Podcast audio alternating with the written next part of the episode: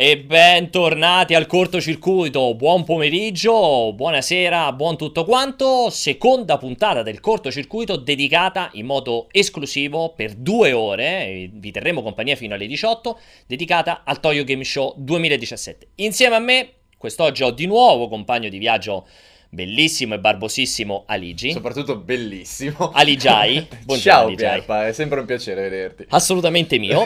e, e a sorpresa, dopo che ieri vi abbiamo intrattenuto con il buon Alessandro Apreda in arte Doc Manhattan, quest'oggi diciamo che torniamo in casa. Allora, sia chiaro, non che Alessandro è un completo estraneo a multiplayer, visto che ormai insomma ha un paio di rubriche fisse da noi, però quello che sto per presentare adesso è sicuramente un nostro, una nostra firma ultra ricorrente, ultra specializzata nella roba che arriva dall'Oriente, stra ultra specializzata nei titoli MMO in primis. Eh, parlo ovviamente del buon Christian Colli che eccolo qui comparire alle mie spalle. Ciao Chris. Ciao ragazzi, dopo questa presentazione vi invito con un ciao, mi sento onorato. Allora, Christian, insomma, qualcuno di voi sicuramente ce l'avrà molto presente anche di faccia, visto che ha iniziato a fare un po' di live, un po' di sale da un po' di tempo. Come ho detto prima, specializzato conoscitore fino al midollo di JRPG, di MMORPG, insomma, condividiamo un passato storico da giocatore di World of Warcraft, tra le altre cose. Allora, puntata, eh, diciamo, con i saluti più o meno ci siamo, vabbè, sì, ovviamente sì. ne approfitto per salutare tutti voi che siete in chat, tutti i moderatori, anzi lo dico già da adesso, se la regia mi agevola la sovraimpressione, perché l'ultimo slot della giornata, quindi quello dalle 6 meno un quarto, 6 meno 20 fino a che non andremo in chiusura, eccolo qui. Lo dedicheremo completamente a voi, ai vostri messaggi, alle vostre telefonate, a quello che vi pare, anzi le vostre chiamate su Skype. Semplicissimo, cercate il cortocircuito così con lo spazio su Skype, lo aggiungete e potete chiamare. Già potete iniziare a chiacchierare. In regia c'è Jacopo, Raffaele, uno dei due sono lì dietro, eh, vi risponderanno, vi mettete in fila se volete contribuire, se volete chiacchierare. Vi sto dicendo questo perché? Perché ho saputo che alla Gamescom avete chiamato in decine, a decine più che in decine, a decine, e sarei veramente molto infastidito se finisse questa puntata senza neanche una telefonata. Però le telefonate quindi, quindi saremo molto infastiditi. Eh, che cazzo, cioè, cioè sarebbe veramente la fate finire in, in, nel peggiore dei modi, possiamo dire. Allora, allora, Dicevo, puntata abbastanza ricca in realtà, anche quest'oggi, eccolo qui il sommario, precisissimo. Allora, apriremo dopo un, questi convenevoli e il solito ritardo accademico, parlando di, per me sempre Okuto no Ken, perché a me Okuto Kakoduro oh. faccio sempre molto fatica a dirlo, Okuto no, par- parliamo, Parliamoci chiaro, hai sbagliato con la pronuncia all'incirca 15 volte È possibile, è come left, come left Alive, cioè potrei leggerlo 40 volte, aspetta, Okuto ga Gotoku. Okuto Gagatoku. Esatto. Anche tu però fatichi, eh, faccio... ti esce un po' Perché è tipo 33 eh. trentini esatto. dentro, quella roba lì. Però eh, dovrebbe essere, cioè essendo che gli Yakuza sono Ryuga Gotoku, che dovrebbe essere Laika Dragon, dovrebbe essere Laiko Okuto, quindi okay. come Okuto come Vabbè. Fist of the North Star Perfetto. fondamentalmente quindi dovrebbe essere quella cosa comunque titolo che approfondiremo subito però andiamo avanti un attimo col sommario secondo slot dedicato a ovviamente Nino Kuni 2 diciamo yes. eh, probabilmente fra tutti quelli che abbiamo trattato in queste due puntate l'unico vero esponente JRPG credo perché uh, no in una roba di ieri non dimenticato cosa abbiamo no anch'io mi sono dimenticato secondo me oggi è diciamo JRPG oggi fra abbiamo uno slot di Final Fantasy esatto però viene dopo diciamo, viene dopo esatto. poi Vabbè, uh, No, mi sembra ieri no, però JRPG ormai fra virgolette, ma infatti ne parleremo. Zone of the Enders, per grande gioia e mestizia insieme, mescolate di Aligi, insomma, se ci avete c'è seguito... un po' di felicità e molta mestizia, di, esatto. però c'è Se ci avete seguito in conferenza c'è. PlayStation a me Aligi sapete eh, di cosa parliamo. Ovviamente un super slot dedicato a Dragon Ball Fighters, questo titolo eccezionale. Vabbè, esatto. Eccezionale. Dove cercheremo dei difetti perché è un po' complesso. E non li troveremo. Esatto. Uno slottone dedicato a Final Fantasy. Sia chiaro, come vedete, scritto nel titolo, sì, non sì. è solo 15 perché è uno slottone dedicato a Dissidia. A Final Fantasy 9, a Monster of the Deep, insomma, uno super slot su Final Fantasy. E poi, ovviamente, ho lasciato con quest'ultima domanda-affermazione. Ciao TGS, magari ci rivediamo l'anno prossimo. O, anche o magari no. no. O anche no, esatto. ne discuteremo in chiusura. Benissimo. Comunque. Partiamo con Kotu Kaguduro.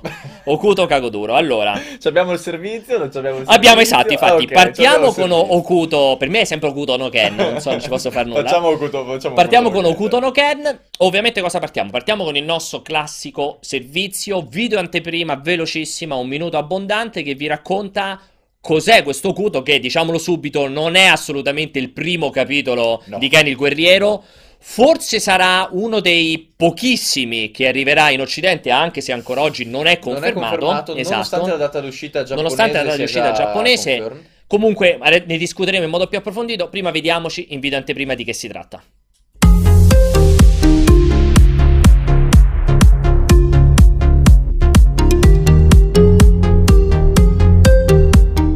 Ancora confermato per l'Occidente, Okuto ga Gotoku è a tutti gli effetti un titolo della serie Yakuza ambientato nel mondo di Okuto no Ken. Pur avendo Kenshiro come protagonista, il gioco sembra volersi attenere alla struttura tipica della saga di Nagoshi, con minigiochi vari e combattimenti fuori di testa, sia legati alla storia sia semplici incontri casuali per strada. La trama non sarà in realtà la stessa del manga, anche se la presenza di personaggi importantissimi dell'universo di Okuto no Ken è già confermata. Sembra infatti si svolgerà in una sorta di universo alternativo che vede il protagonista alla ricerca della sua amata Yuria nell'inedita città di Eden. Dal gameplay pare siano spariti gli stili di combattimento multipli visti negli ultimi Yakuza in favore di un sistema ricco di mosse ed esecuzioni letali che permette a Kenshiro di entrare in una sorta di modalità ira una volta riempita una barra dedicata. Yakuza Okuto ga Gotoku uscirà in Giappone il 22 febbraio 2018 in esclusiva per PlayStation 4.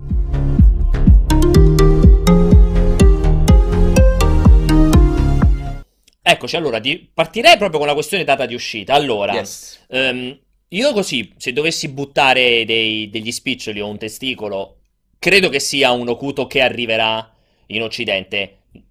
Non mi guardi con gioia. Io avrei buttato più i, I gli soldi che che il testicolo. Però dicevo, se dovessi lanciare una scommessa, direi che questo potrebbe essere uno di quelli che finalmente arriva. Sì. Ehm, per- un po' per come l'hanno presentato, un po' perché è così comunque vicino eh, come, ehm, non dico campagna marketing, ma come comunicazione proprio agli Yakuza, che Sì. ricordiamo che gli Yakuza storicamente escono sempre molto prima in Molto Giappone. prima in Giappone, certo. Spesso con proprio la dichiarazione non si sa se usciranno in Occidente, poi in Però realtà escono sempre. escono, sì. Beh, ma anche perché si stanno rendendo conto che comunque portarli qua non gli porta del pubblico, perché Yakuza sono tutti dei titoli di alto livello, Altissimo di alta livello, qualità.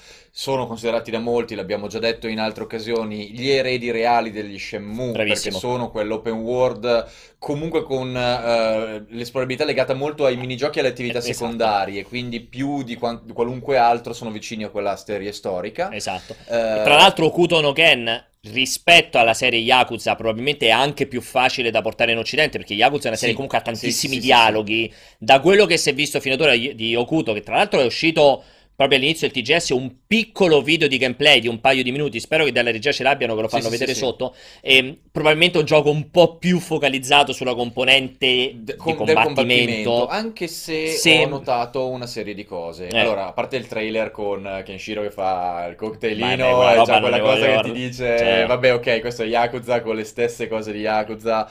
Eh, Però con Okuto come però con protagonista. Okuto come protagonista. È chiaro che è molto fedele perché io ho visto il video del gameplay e le mosse sono le tipiche. Eh, la differenza è che Yakuza di solito li corghi di mazzate rimangono a terra un po' storditi, qui li corghi di mazzate e Esplodono. esplodono. Esplodono in Eh, modo un po' brutto, eh. Nel eh, trailer, cioè nel gameplay, quando muoiono, muoiono brutti, perché Sono, gli esplode la censurati, testa e sa- sì, sono tipo diventano cen- neri. Eh, scompaiono, esatto, È, sì, è la e si censura, è la stessa censura che avevano utilizzato per la versione europea del cartone animato di Okuto no Ken. No, però la testa gli scoppia. Sì, sì, sì, sì, Ma il cartone animato gli scoppiava la testa, nella- anche Sì, quello censurato? tutto, no, esplodeva, anche quello censurato, dico. Sì, sì, sco- esplodeva. Tu Ah. vedevi la silhouette nera eh, Ah, è con vero. eh, le budella Hai ragione, hai ragione, con lo sfondo super Sì, colorato, Ed è ragione. una cosa molto simile perché credo che comunque aver fatto vedere proprio l'esplosione di budella e cervella magari gli avrebbe alzato un po' il peghi o l'avrebbe addirittura impedito l'uscita in certe regioni. Già il fatto che comunque abbiano deciso di fare una cosa così magari è proprio legato al fatto che forse lo vogliono portare eh, inter- a livello internazionale. Perché comunque Okuto no Ken è una serie di manga storica che è famosa in tutto il mondo. Eh sì. Quindi in Italia va che è una meraviglia. Qua Okuto, chiunque è nato nella mia generazione lo, ha- lo, lo Infatti, eh, poi sentiamo pure Cristian. Ovviamente Sì, non ti sì, voglio sì. far fare la scena muta, eh, Chris. eh, Perdonami, dicevo.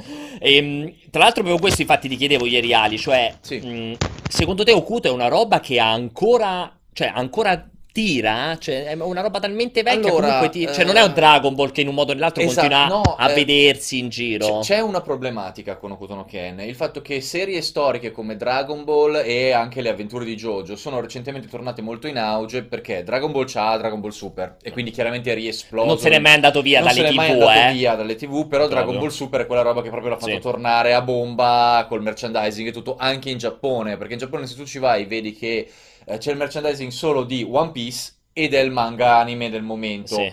Che poi si intercambia, Ruotano, One sì, Piece sì. rimane, tutto il resto oh, cambia. E adesso ha ricominciato Dragon Ball. Eh, quindi, comunque, eh, col fatto che stanno uscendo altri titoli, perché è uscito anche Xenoverse 2 e tutto quanto, Dragon Ball adesso è molto forte. Okuto no Ken è una serie che non è mai morta, ma è sempre stato quel seinen molto violento che eh, navigava nel sottobosco dei manga noti. Sì. Quindi non è che abbia tutta questa esplosione di pubblico. Però è chiaro che è più appetibile per il pubblico occidentale uno Yakuza con Ken protagonista di quanto non lo sia con... Con Yakuza eh, proprio. Esatto, Cioè- uno Yakuza proprio. Quindi io sarei anche Ci- pronto a scommettere sulla possibile Un buon uscita. mercato. Sì, sì, sì, sì, sì. Eh, Chris, tu sei stato fan di Ken? Hai seguito questo Okuto qua Cagoduro o no? Non sentiamo Non Christian. sentiamo Christian, regia. Eh, fantastico. Adesso non sentiamo più Christian. Questa cosa mi Chris. rende gioioso. Bellissimo. E vai, siamo stati a fare 3000 prove. Non andava la webcam, andava, Andava tutto tutto benissimo. prima. Andava bene perché lo sentivamo. Ci dicono dalla regia, tra l'altro, Chris, che dovrebbe essere un tuo problema perché in realtà è tutto attivo. Quindi adesso, vabbè, mentre Christian eh, troveremo il modo di risolvere qui dietro. Assolutamente. Intanto noi continuiamo a fare diverse chiacchierate proprio su Okuto. Allora, dicevi, secondo te potrebbe avere più seguito? Ok, ti sentiamo, Chris. Parla- Sì, adesso sì, ma lontano dal microfono. Eh, molto lontano? Adesso, Adesso sì, ok, meglio, meglio. ok. Sì, sì, sì. Perfetto. Ok, vedo di fare il possibile. Forse sono le cuffie che stanno morendo. Sì. Ok. No, allora, infatti, per infatti rispondere- scrocchi, scrocchi parecchio, però vai, Eh, senti- so, infatti. Ne ho già ordinato un paio nuovo, però mi sa che devo aspettare la settimana prossima. Comunque, tornando a Ken, per risponderti a quello che mi hai chiesto poco fa. ehm, allora, io ho seguito. ehm, mi sentite ancora? Sì, sì, Sì, sì, sì, vai, sì. vai. Non muove troppo. No, adesso ti sentiamo più. Hai mosso il cavo quel poco che è bastato per far scomparire la tua voce. No, hai un qualche problema secondo No, me con il cioè, cavo della cuffia, eh, perché sento che scompari a pari, scricchioli molto. Mi piace questo momento molto TV ve- web verità. TV non ti verità. sentiamo, Cristian. Tu continui, a fare delle prove e continui a urlare e prima o poi ti risentiremo. Noi invece torniamo, buon Ali Jai. E allora mi stai dicendo, secondo te Sì. Potrebbe avere più mercato di uno Yakuza? Sì, a mio parere sì, eh, perché comunque gli Yakuza sono dei titoli eh, che hanno una... cioè sono molto appetibili secondo me al mercato occidentale, eh, perché comunque sono molto spettacolarizzati, hanno eh, tutta questa... mh, tendono comunque a eh, funzionare moltissimo per il divertimento, Eh, perché sì. sì, da una parte sono molto action, dall'altra però, a- dall'altro hanno, hanno queste trame estremamente nipponiche, che Sì. comunque sono, eh, marcatam- cioè, sono legate marcatamente alla cultura giapponese, quindi non, po- non possono venire comprese in toto qua, perché sono estremamente marca- eh, legate alla- a- ai film cavallereschi, che sono i film degli Yakuza che noi vediamo come la mafia, anche là è effettivamente la mafia, però hanno tutto questo, c'è tutto questo strano Questo eh, folklore, ecosistema sì. fo- eh, folcloristico dei Sì. film della Yakuza Sì. con lo Yakuza onorevole che Esatto, salva le esatto. bambine. Un po' quel concetto in generale che viene da- dall'Oriente, cioè comunque anche il malvivente ha un suo onore, mettiamolo in questo modo. Esattamente, che comunque hanno, cioè che è Kazuma Kiryu, Sì. che è lo Yakuza eroe che, Che comunque in qualche modo, deboli. esatto, difende il popolo, quello senza soldi. Esattamente, e eh, nel momento in cui tu comunque eh, lo trasponi in una serie più nota, cioè Kenshiro è già l'eroe di suo, poi in più a livello di gameplay puoi spettacolarizzare come vuoi perché c'è poca roba più tamarra di Okuto no Ken. Esatto. E a mio parere può funzionare benissimo. Non puoi, secondo me, giocare così tanto a livello di. ehm, E, aspetta, se intanto dalla regia, se per cortesia potete eliminarmi però, Christian, perché io comunque continuo a sentire degli scoppi incredibili che probabilmente sta smacchinando con la cuffia e cioè finché lui non è riuscito a risolvere direi se intanto possiamo eh, toglierlo. E magari, Esatto. magari eh, Cristian, non so se tu ci senti ancora, magari fai delle prove autoascoltandoti il microfono, quando vedi che sei sicuro che funziona, puoi riscrivere a Jacopo, Sì, insomma, sì, in sì, chat. Sì, sì, sì, sì. ok. Dicevi, perfetto. scusami. No, ehm, era semplicemente eh, dire che comunque è un gioco eh, molto spettacolare, molto divertente, ma non possono secondo me giocarsela così tanto sui minigiochi. Perché i minigame sono, ehm, cioè in Yakuza hanno senso, perché Akiba, Akihabara eh, e Kabukicho, che lì è Kaburocho, Sì. eh, vengono, cioè sono, si, si prestano a qualunque minchiata, uno immagini che siano gli host, che siano eh, il simulatore di appuntamenti, che siano il minigioco nella sala giochi arcade, eccetera, eccetera, eccetera, eccetera. Eh, mentre eh, anche questa nuova città, Eden di Hokuto no Ken, può funzionare chiaramente per, eh, far- per fargli dire, vabbè, ci siamo inventati un universo alternativo con la città Eh, alternativa esatto. e tutte queste cacchiate, però non è che ti posso mettere il giochino arcade con, ehm, con le tipe in, in bikini che semenano, non avrebbe un senso nel modo più Nessun tipo di assoluto. senso, sì, sono Eh, d'accordissimo. quindi se la giocheranno tanto sulle battaglie, se la giocheranno tanto sui combattimenti. combattimento, Che io comunque da quello che, che adesso stiamo vedendo il gameplay, quello Sì, che è sì, sì, sì, uscito. Allora, ha una piccolissima deriva Musou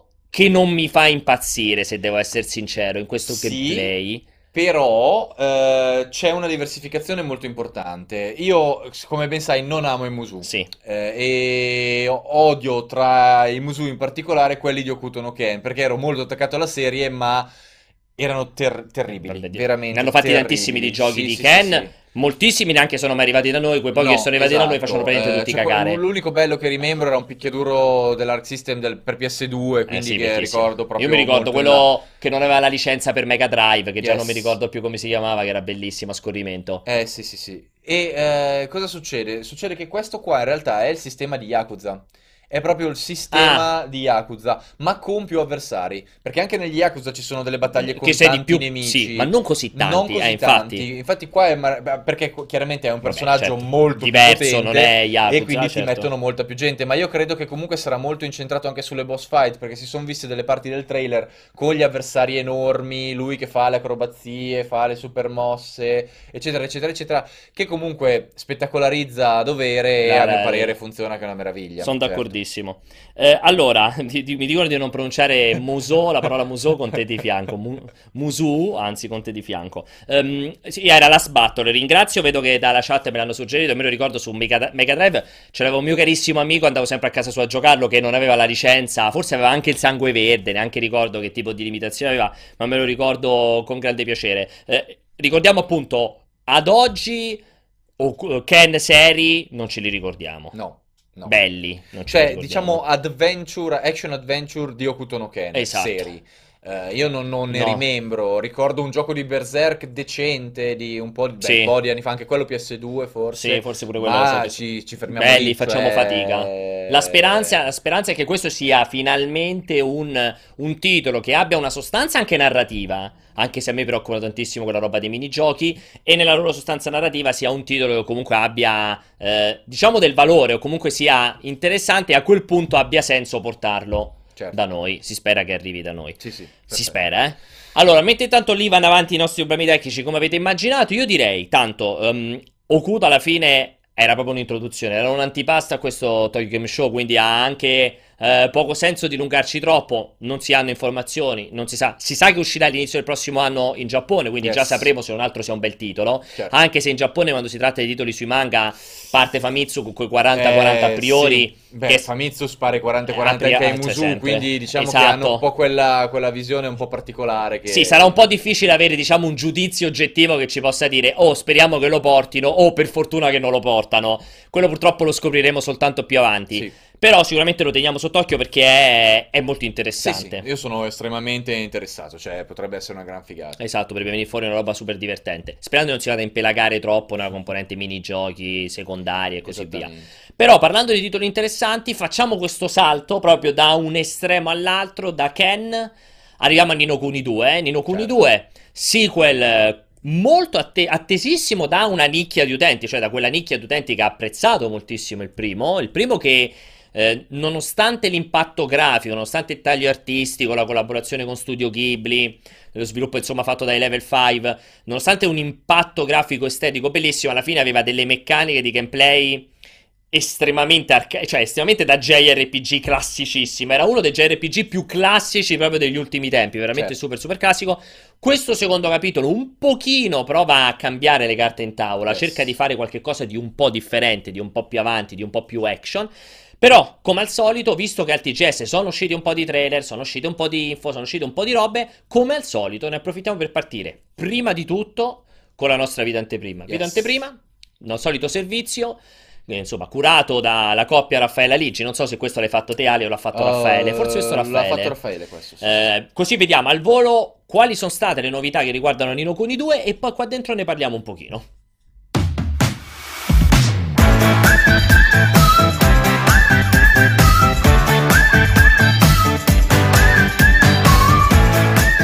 Nino Kuni 2 Il destino di un regno è il seguito dell'acclamato gioco di ruolo alla giapponese uscito per la prima volta su Nintendo DS nel 2010. Nato dall'improbabile ma armoniosa collaborazione tra Level 5 e Studio Ghibli, il primo Nino Kuni aveva incantato i giocatori di tutto il mondo. Per questo, con il secondo capitolo, gli sviluppatori si trovano davanti a una grossa sfida: realizzare un JRPG all'altezza dell'originale senza poter contare sul supporto diretto dello studio di animazione per quelle distintive scene di intermezzo che hanno reso riconoscibile la serie. A livello di trama, Nino Kuni 2 racconta una storia parallela con personaggi differenti.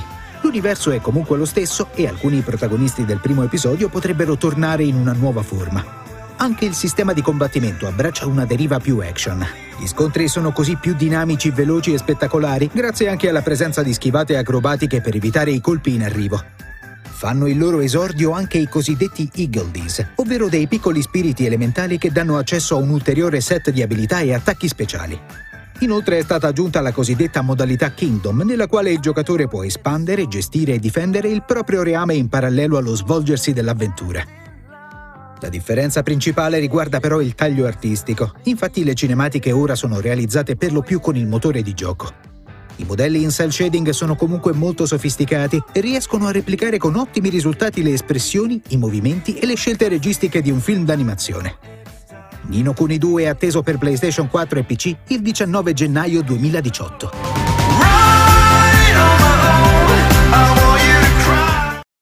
Ed eccoci qui, Nino Kuni 2. Abbiamo visto questa bella introduzione, anche abbastanza corposa. Allora, la primissima che ho visto che sono le classiche domande ricorrenti che arrivano in chat. Eh, Nino Kuni 2 lo posso iniziare a giocare se non ho giocato il primo? Di brutto anche. Esatto, proprio, Eh, vai. Perché eh, fondamentalmente cosa hanno fatto? Cioè il director ha proprio preso la strada del ma noi Ma che chi- cazzo ce ma ne chi frega?" se ne frega, Eh, esatto. Cioè ha detto addirittura sì ragazzi i collegamenti ci sono, ma potrebbe anche essere un altro Nino Kuni, potrebbe non essere lo stesso. Esatto. Chi vi dice che è lo stesso? Il Facciamo un fratello gemello, Esatto, che non sa che esiste il fratello. Facciamo un po' quello che vogliamo, Sì, sì. no? Eh, perché comunque non c'è più dietro lo studio Ghibli, anche se l'immaginario è chiaramente ancora estremamente ispirato a quello stile artistico lì, a quella forma mentis lì, quindi comunque l'influenza Sì. è pesante. Eh, però la storyline è completamente diversa. L'unica roba che eh, ho visto corrispondere in realtà era la città del regatto che c'era nel primo, Esatto. che è praticamente la stessa. Gatmandu era nella versione Italiana. italiana, Che secondo me comunque era tradotta bene, Eh, una nonostante... bella scelta di classe, Sì, Gatmandu sì, sì, era- eh, avevano, avevano avuto veramente una grande idea. Sì, sì. Però era, era molto molto bella ed è riportata paro paro. Però eh, l'avventura è completamente differente. Tu hai a tutti gli effetti un ritorno di, eh, di quello che succedeva nel primo, ma in forma completamente diversa. Ad esempio, qua hanno detto che si sono concentrati molto di più su Nino Kuni. Esatto. Quindi non sul mondo reale, Non molti meno passaggi Sì. da una parte all'altra. E il protagonista è questo re, eh, spodestato, se non ero, non mi ricordo. Decaduto, Decaduto. mi Comunque ricordo, deve, sì. deve tornare al, al regno. al regno, deve riprendere il regno. biondo che in realtà deve tornare al regno, che viene consigliato da questo personaggio terrestre che è in realtà un vecchio presidente che viene mandato nel mondo di Nokuri e si ritrova ringiovanito. Così, all'improvviso. E, e la storia parte da lì. Eh, Quindi poi- potrebbe essere anche Berlusconi? Che si ritrova essere- ingiovanito. Ber- Berlusconi no Cuni. Pensa, Pensa. pensa che gioco Berlusconi della... no Cuni 2. Guarda che non, VM18. guarda che non o- sarebbe male però, eh. VM18 con i festini a Kathmandu, ma eh, comunque Berlusconi great, no great, Cuni. great to game. Mi piace Berlusconi no Cuni. No, comunque, eh, cioè, il gioco sembra comunque di altissima qualità. Lo ha visto Vincenzo più che altro alle fiere. Sì. Io ci ho giocato soltanto una volta alla demo. È cambiato completamente anche il gameplay. Esatto. quella cosa Pokémon-like che era il primo Nino Kuni, che poi in realtà con Pokémon aveva eh, poco a spartire a livello di Vabbè. meccaniche, ma era tutta la fase di cattura del mostro, crescita del mostro. Che ti eccetera, serviva eccetera, come eccetera. aiutante, come companion. Eh, sì, era- è sparita. È sparita e eh, è stata sostituita dai Pikmin.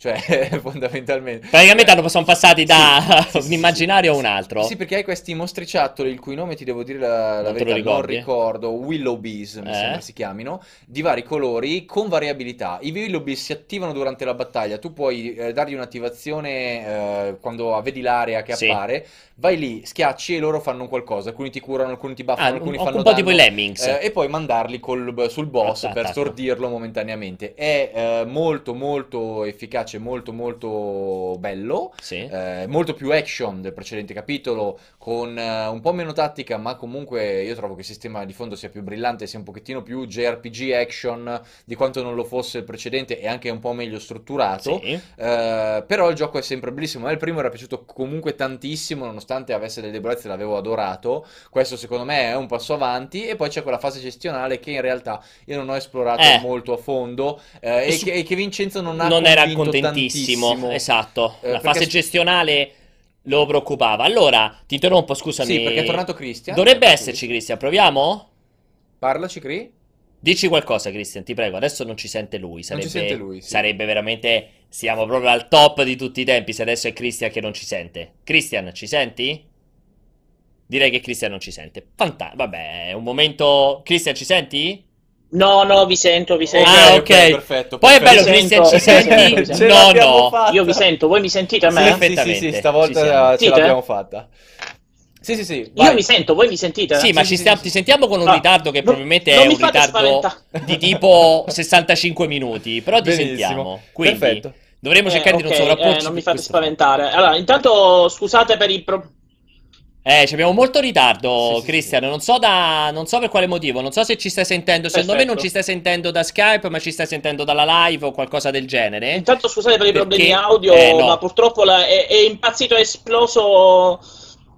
Eh, cioè abbiamo un ritardo che è tipo il ritardo di tutti i tempi, probabilmente. Allora, siccome questa cosa sta diventando problematica, comincia a essere problematica perché abbiamo un ritardo infinito. Allora, continuiamo un attimo a chiacchierare noi, mentre Certo. Cristian tanto ci sente anche Cerchiamo se di risolvere questa cosa e poi. di ritardo. Allora, Assolutamente eh, sì. Esatto, mentre Cristian risolve il problema del, del ritardo infinito, ritorniamo un attimo a noi. Dicevamo, la mh, questione gestionale era effettivamente una roba che eh, aveva Sì. convinto zero Vincenzo. Me lo ricordo, l'aveva visto Sì, per la era- non Gamescom. c'era rimasto benissimo. Cioè, lui Sì, diceva era proprio appiccicaticcio. il gioco eh, senza l'elemento gestionale Eh. a lui convinceva di più. Esatto. Cioè, diceva Era appiccicato. solo il combat system Sì, sì, sì. sarebbe meglio perché l'elemento gestionale è quella roba che hanno fatto per aggiungere varietà, ma sembra un po' appiccicato con lo sputo. Tra l'altro, se non sbaglio, la fase gestionale utilizza quello stile cibi che loro che usano anche nella Sì, navigazione nella mappa del mondo. Sì. E eh, ciò che accade è che spezza anche un po' artisticamente, perché mentre comunque il combattimento ha... Ecco, la stiamo vedendo adesso intanto la Sì, fase sì, che sì, va sì, in sì. giro, che c'era anche appunto nel primo. Sì, che poi Vince dice non è brutta, semplicemente secondo me spezza male. Cioè, Sì, è un appiccicaticcio che sembra una di quelle robe da grinding, cioè per cercare di solamente far salire sul personaggio, però in modo brutto, in modo noioso, in Sì, modo sì, che sì. spezza l'azione, effettivamente quello che stai facendo nel, eh, nel tuo gioco Sì, classico, il gioco graficamente comunque è una roba di una bellezza. Sì, sì. Io ti dicevo ieri ehm, che secondo me da un punto di vista, da un punto di vista, da un punto di vista di design, Mhm. cioè il lavoro fatto a livello artistico, ricordiamo, questo secondo capitolo non ha eh, la collaborazione dello studio Ghibli, ma ha comunque ehm, chiaramente degli artisti che hanno fatto proprio un copia e incolla, hanno fatto una scuola o comunque Sì, sì, sì, sì, si sono studiati tutti i materiali dello studio Ghibli perché sembra ovviamente seguire perfettamente la stessa linea artistica. E come capitava anche nel primo, ti dicevo ieri, credo che a livello artistico, cioè di lavoro fatto per rendere la grafica del gioco veramente un fumetto, comunque qualcosa a sé stante, è paragonabile solo al lavoro che hanno fatto i ragazzi di Cuphead. Fermo Sì. restante, ovviamente siamo su due tipologie Sì, completamente due diverse. Cose completamente Però c'è differenti. roba che quando la vedi, Cuphead comunque quando lo vedi, può piacere o non piacere, ma quando lo vedi dici porca troia, cioè Eh, non ma- sembra un gioco, dici cioè, veramente hanno par- fatto lavoro. E questo è parlando, uguale. Parlando sia di questo e poi quando parleremo di Dragon Ball Fighters, c'è una cosa che sto notando degli sviluppatori giapponesi ultimamente, che stanno, credo, por- tra- por- tra- facendo diventare un'arte il cell shading. Esatto. Cioè, stanno È un altro livello di cell shading. ad un livello di cell shading Diverso. che è veramente... È un cartone animato, Sì. che credo sia anche una cosa correlata agli anime, perché stanno aumentando gli anime fatti in CG, eh, dove però è CG in cell shading, Sì. cioè è grafica pensata per essere come un anime in movimento. Eh, io credo che la cosa sia relativamente correlata, cioè che i loro grafici 3D comunque vanno da, fanno da un salto da, Da una parte all'altra. imparano i trucchi altrui e arrivano a questi livelli allucinanti. Incredibile. Eh, perché è bellissimo, è bellissimo. Sì, Poi- tra, tra l'altro molto più bello, cioè paradossalmente sono sempre bellissimi personaggi, io continuo sempre a rimanere un po' più scettico sugli scenari, secondo me gli scenari continuano a non essere il massimo, cioè, soprattutto nelle fasi queste qui in cui vai in giro, eh, rispetto a ehm, ovviamente le, le- le sequenze, quelle prefatte, ma questi scenari quando vai in giro ancora non mi convincono fino in fondo, sono molto più belli quando partono i combattimenti o quando ovviamente partono le cutscene. Certo. Tolto questo, esatto, come stava facendo, spiegando prima eh, Aligi, vedete, c'è questo, questo concetto dei Pikmin che, non lo so, un po' non, un po' non abbatte però quella tatticità, quella complessità del combat system che aveva prima e che si eh, agganciava alla gestione dei companion. No, in realtà, perché eh, c'è da dire che il primo Nino Kuni aveva un paio di marcate debolezze a livello puramente tattico, nel senso che comunque tu mandavi i mostri, il pathing non era perfettissimo, l'IA dei compagni non era meravigliosa, dovevi fondamentalmente gestirli quasi in modo attivo per poter... Ah, la eh, microgestione no, fare un po' microgestione, sì. Eh, qui in realtà l'IA sembra molto più evoluta dei Sì. compagni, sono più svegli, sono più attivi, loro stessi usano i Pikmin perché comunque sono nella mappa e sono utilizzabili da tutti e Tutti tre. qua- sì. Sono comunque tutti e tre eh, selezionabili se non erro e giocabili con le loro varie skill e le loro varie mosse. Eh, ma eh, tu hai comunque una battaglia più posizionale perché comunque i Pikmin si muovono, si spostano, ma non li puoi controllare da quello che ho capito a livello di movimento. Quindi ah, quindi è più comunque- quasi, quasi da strategico a turni, fra virgolette, Mm, quasi strategico posizionale sì, a turni. Una sorta, un po' la Total War, Ah. che, cioè, eh, nel Sì. senso, non realmente, Vabbè, ho ma capito. intendo che devi essere messo in un, nel giusto Per posto sfruttare per delle sfruttare peculiarità, ho capito, ho capito, Perché sì. poi i Pikmin sono elementali, cioè i Willoughbys sono elementali e io credo che ci sia il solito sistema di debolezze elementali tipico eh, dei JRPG classici anche per eh, questo gioco qui, con dei mostri che subiscono molto più danno dal fuoco. Ah, sì. Eh, anche perché il primo Nino Kuni ce l'aveva, cioè aveva dei mostri di ghiaccio, dei mostri... C'era la gestione dei danni elementali, sì. sì. Non so se Cristian vogliamo fare un'altra prova, vediamo se ci arriviamo fino a fine. Io ci sono, voi Ah, mi sentite Ok, stavolta. ok, Adesso ci ok, siamo. Perfetto. Oh, Stavolta finalmente ce l'abbiamo fatta. Meno io mi scuso con voi e con gli No, spettatori. non ti preoccupare. Ho Capita. avuto le, cuffie che mi sono cascate 5 minuti prima della diretta. Sembrava che funzionasse tutto bene, invece sto Eh, morto colpa. definitivamente. E quindi Allora- le, le sfighe del momento. Vabbè, non fa niente, dai. Visto che sei entrato in Allora. corsa con Nino Kuni, ehm, Mm. non lo so, ti su va di Ken non aggiung- avevo molto da dire, perciò... No, me lo ricordo che ne avevamo parlato prima che eh, il pri- mi- se non ricordo male avevi detto che il primo ti era piaciuto fino a un certo punto, se non ricordo male. Eh, Eh. vabbè, io sì, ho, sono, ho seguito il cartone animato, ho letto il manga e tutto il resto, ma non ho giocato gli Yakuza. Eh, No, però- no, gli Ah, Yakuza, Nino stiamo Kuni parlando di stiamo. Kuni. Ah, stiamo parlando di Nino Nino Kuni, Kuni, scusa, Giannino. scusa. Siamo già andati avanti, fra poco finiamo la puntata, Vediamo se adesso riusciamo a rimetterci. eh, che Allora, Nino Kuni 2, Se non no, ricordo più. Faccio proprio lo scemo. Tu il primo Nino allora, Kuni. Eh, dunque, no, allora col primo io ho un rapporto un po' conflittuale Eh, mi ricordo. perché, perché, vabbè, praticamente la storia è così. Eh, quando era uscito e bisognava, dovevo comprarlo insomma per giocarci, eh, la recensione la scrisse Tanza e mi disse: Sai, facciamo una cosa bella, facciamo una bella guida sui segreti e sui boss. Perciò in pratica io mi sono rovinato tutta la storia Eh. di Nino Kuni prima di giocarmelo perché ho fatto la guida sui boss. Quando dopo qualche mese finalmente l'ho preso in mano e quindi già mancava, e ora questo discorso ti spiego perché lo, Però da lì. Chris, Chris, Io ti voglio Sì, bene assai, ma non partire con 65 digressioni di tutta la storia di No, come hai affrontato il primo Nino no. Tranquillo, no, il discorso è questo. Il discorso è che quando eh, finalmente l'ho preso in mano dopo qualche mese e mi mancava già lo stimolo della narrazione perché lo conoscevo di storia. Certo. Purtroppo quelle pecche di gameplay che Vengono aveva il fuori. gioco sono venute fuori di più, cioè a quel punto mancandoti l'impulso a seguire la storia perché magari già la sai e tutto il resto che è un elemento cardine di questo genere, Certo. chiaramente quelle, quelle pecche di gameplay sulle quali magari sorvoli quando sei la, la storia vincente e ti spinge ad andare avanti vengono tutte fuori. Perciò io ho avuto questo rapporto un po' conflittuale. Io Nino Kuni non l'ho mai finito, comunque la storia la conoscevo, non l'ho mai finito perché mi ha annoiato da morire. Eh, Questo- ma di questo ti volevo eh. chiedere. Infatti, volevo Ecco. approfittare di te per questa domanda. Allora, ehm, io se ricordo bene, il primo Nino Kuni aveva delle meccaniche in alcuni elementi super arcaiche anche nella componente JRPG. Cioè, Ci sembra veramente. mettevi un tipo JRPG 12 ore Sì, solo vecchissimo, a- con sì, ancora sì, gli sì. incontri. Se non ricordo male, c'era addirittura gli incontri quasi casuali. Una No, roba, no, c'è roba, c'aveva i causal encounter. roba mille sì, anni sì. fa. Sì, sì, Eh, Secondo te il 2, io non so quanto l'hai seguito, Chris, ma il 2 un po' di queste, di queste meccaniche vecchie, noiose, soprattutto per un occidentale, le ha tolte o no? Sì, sì, sì. Sì, assolutamente. Allora, il primo aveva quell'impostazione a metà fra un action RPG e un RPG tipo a turni, ehm, che era, un- era appunto, come dici tu, era un po' arcaica perché era come se fosse ancora un esperimento. Invece adesso gli RPG sono un po' più o action o a turni, ma esatto. soprattutto c'è, se- c'è questa deriva action che la va per la maggiore. Voleva essere una specie di ibrido, di ibrido fra Tales per dire Final Fantasy. Yes. Eh, quindi era appunto, come dici tu, era arcaico. Io, certo, chiaramente lo sviluppo del 2 lo sto seguendo con interesse proprio perché magari questa volta me lo vorrei giocare. E a me è piaciuto anche il fatto che sono passati da un sistema di combattimento appunto eh, ibrido, ecco, molto, completamente- quasi completamente action. Sì. Ho letto in giro molte critiche per questo discorso dei Lidleby o Idleby o Eagleby, insomma questi, questi animaletti, questi Pikmin, non i Pikmin che facciamo prima, questi Pikmin che si possono evocare in combattimento di cui stavate parlando poco fa tu e Aligi, ho letto molte critiche perché c'è la gente che dice oddio adesso c'è questo cambiamento, prima mi preferivo prima quando c'erano eh, i famigli che si potevano evocare eccetera, invece lo trovo un cambiamento interessante perché forse l'idea dei famigli era un po' più simpatica, era un po' più stile Pokémon, Sì. perché mi pare bisognava catturarli, Sì, una cosa sì, del sì, genere. era la stessa Li dovevi meccanica. dominare Sì. tutto. Invece adesso io ho studiato bene come funziona questo sistema di combattimento con questi famigli che in pratica eh, appunto sono un effetto posizionale e bisogna interagire con loro durante il combattimento e mi sembra una cosa interessante perché è anche un elemento strategico eh, che diciamo si colloca bene all'interno di questa nuova struttura che è tutta action dei combattimenti. Sì. Quindi non mi sembra, forse c'è meno personalità per il fatto che appunto sono questi mucchietti di Pikmin colorati.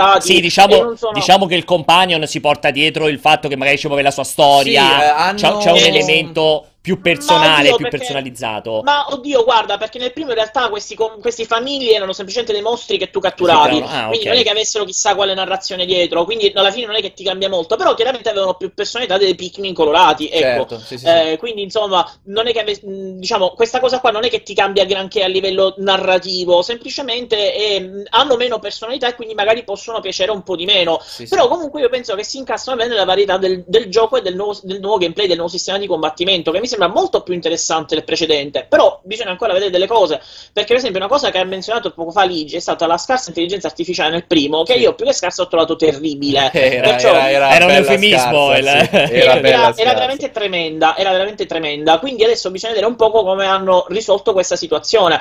A vedere i video di gameplay che però ti dicono tutto e ti dicono niente Sì, al momento. abbastanza eh, inutili. Esatto, sembrerebbe che comunque sia, mh, siano un po' più furbi adesso i tuoi compagni in combattimento. Però insomma, stiamo a vedere. Sicuramente hanno preso questa, mh, questa deriva un po' più action, un po' più moderna, che può fare soltanto bene al sistema di combattimento.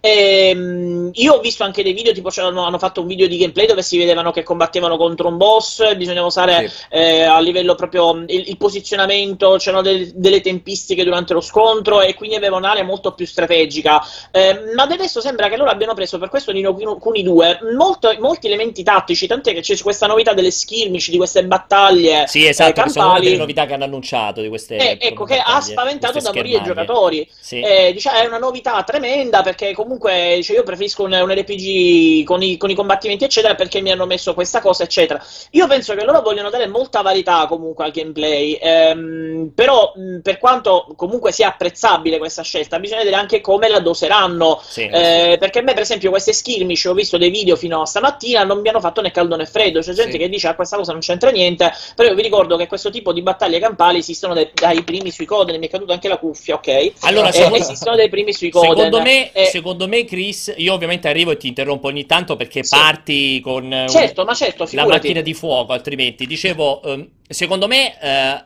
secondo me ci sono questi due elementi che si vanno un po' ad agganciare, cioè, allora, credo che Nino Kuni 2 non sia un caso che ci abbia messo tantissimo ad arrivare rispetto al primo, non so se ricordate, era un rumore, un'indiscrezione che andava avanti da un sacco di tempo, questo 2 quando lo fanno, quando lo fanno, quando lo fanno, lo stanno facendo. In realtà, secondo me, loro si sono trovati un po' nella difficoltà di dover cambiare un, un- un gameplay senza infilarci troppa roba che sembrasse appiccicaticcia. E Secondo me hanno trovato una soluzione un po' troppo di compromesso, perché forse il gameplay basilare, cioè il gameplay action di base, potrebbe anche funzionare. Questi agganci, la, la questione del reame da una parte, la questione delle schermaglie dall'altra, sembrano robe aggiunte perché vorrebbero cercare di dare una personalità, una, un'identità al gioco che però potrebbe, secondo me, un po' portarlo fuori strada. Eh, è sempre un rischio. sempre Bisogna un rischio. po' seguire Eh, questi però, elementi. Boh, eh, cioè, sono i level 5 sono comunque un team estremamente competente, nel senso che eh, hanno alti e Ha- bassi, hanno alti e con bassi, alti sì. altissimi e bassi non non proprio meravigliosi.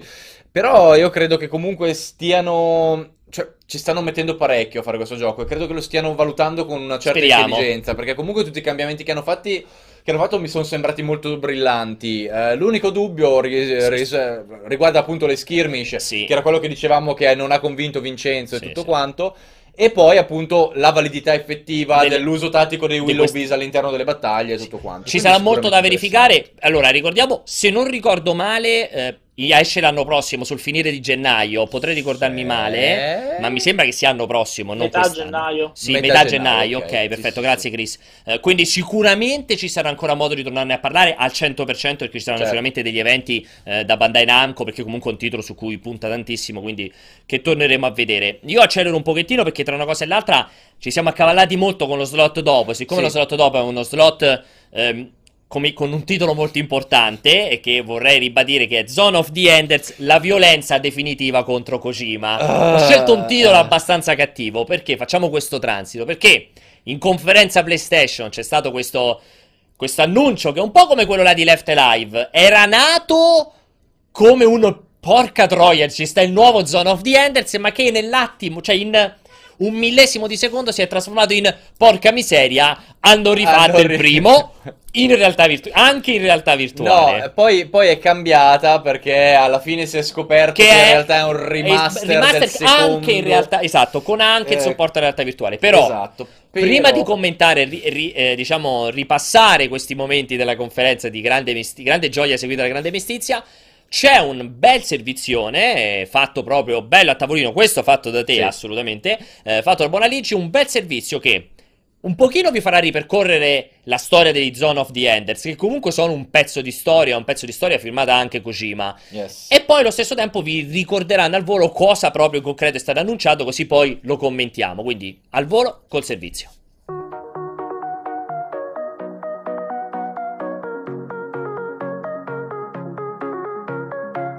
La serie Zone of the Enders è ricordata con amore da innumerevoli amanti dei robotoni made in Japan. Con il design eccezionale dei mech di Yoji Shinkawa, le sue battaglie incredibilmente frenetiche e il suo ottimo background narrativo, è tutt'oggi considerata quasi un culto, nonostante un primo capitolo breve e piuttosto ripetitivo. The Second Runner, noto anche come Anubis Zone of the Enders, è però ben altra cosa. Si tratta di un seguito qualitativamente eccelso, capace di migliorare ogni aspetto del predecessore. Molti aspettavano un terzo capitolo, annunciato e poi misteriosamente cancellato nei tumulti dell'ultimo quinquennio di Konami. Eppure l'azienda sembra voler riportare sotto i riflettori la serie, nonostante la partenza del suo ideatore, ormai stranoto Hideo Kojima, e dello stesso Shinkawa. Il nome del gioco appena annunciato è Zone of the Enders The Second Runner Mars e si tratta di una remaster proprio del secondo capitolo, dotata di supporto alla risoluzione 4K e alla realtà virtuale. Difficile dire al momento come verrà implementato l'uso dei visori nella campagna principale, quanto limitato effettivamente sarà e quanto migliorerà l'esperienza. Pare però che si tratti di un port sensibilmente più competente della collection uscita per PS3, che al lancio aveva problemi di frame rate tali da rendere arduo il controllo del Geuti, il mech utilizzato nel gioco. Nonostante i dubbi, il titolo merita ancora di essere giocato e se trattato con i guanti potrebbe ridare vita a una serie finita ingiustamente ai margini. Zone of the Enders The Second Runner Mars arriverà su PlayStation 4 nella primavera del 2018.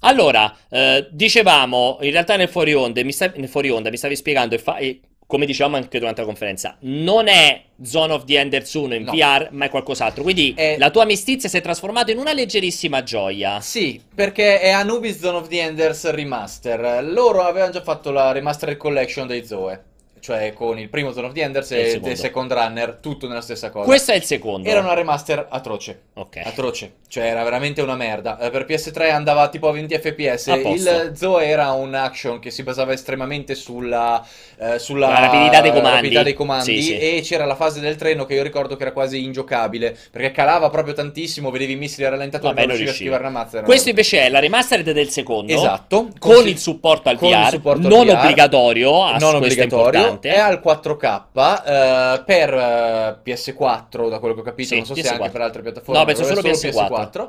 eh, che a tutti gli effetti è The Second Runner, senza aggiunte. Eh, The Second Runner è un grandissimo gioco, secondo me.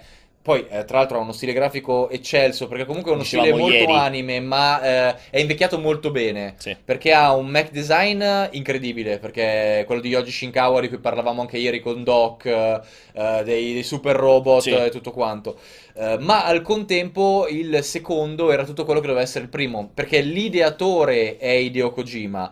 Eh, il secondo non è Kojima, in realtà non ci ha più fatto No, una mazza, no. e- il director era un altro. Eh, Vabbè, sti cazzi. Vabbè, però è, è- è un director abbastanza noto all'interno di, Koja- di Konami che era anche piuttosto bravo. E eh, a tutti gli effetti il secondo era un gran gioco, laddove il primo era un bellissimo esperimento. Tra l'altro mi dicevi, ehm, non ha senso fare, perché ti ho chiesto perché la seconda e non la prima, perché poi entra il solito loop mentale dei giocatori, ah non posso giocare solo al secondo, cioè, infatti dal titolo non è chiaro che sia il secondo perché sono stati molto furbi, perché il primo mi dicevi è talmente è, corto. è cortissimo e Talmente eh, ripetitivo. piuttosto ripetitivo, perché comunque il primo era quasi più un test del sistema di combattimento e una creazione del background Del narrativo. mondo.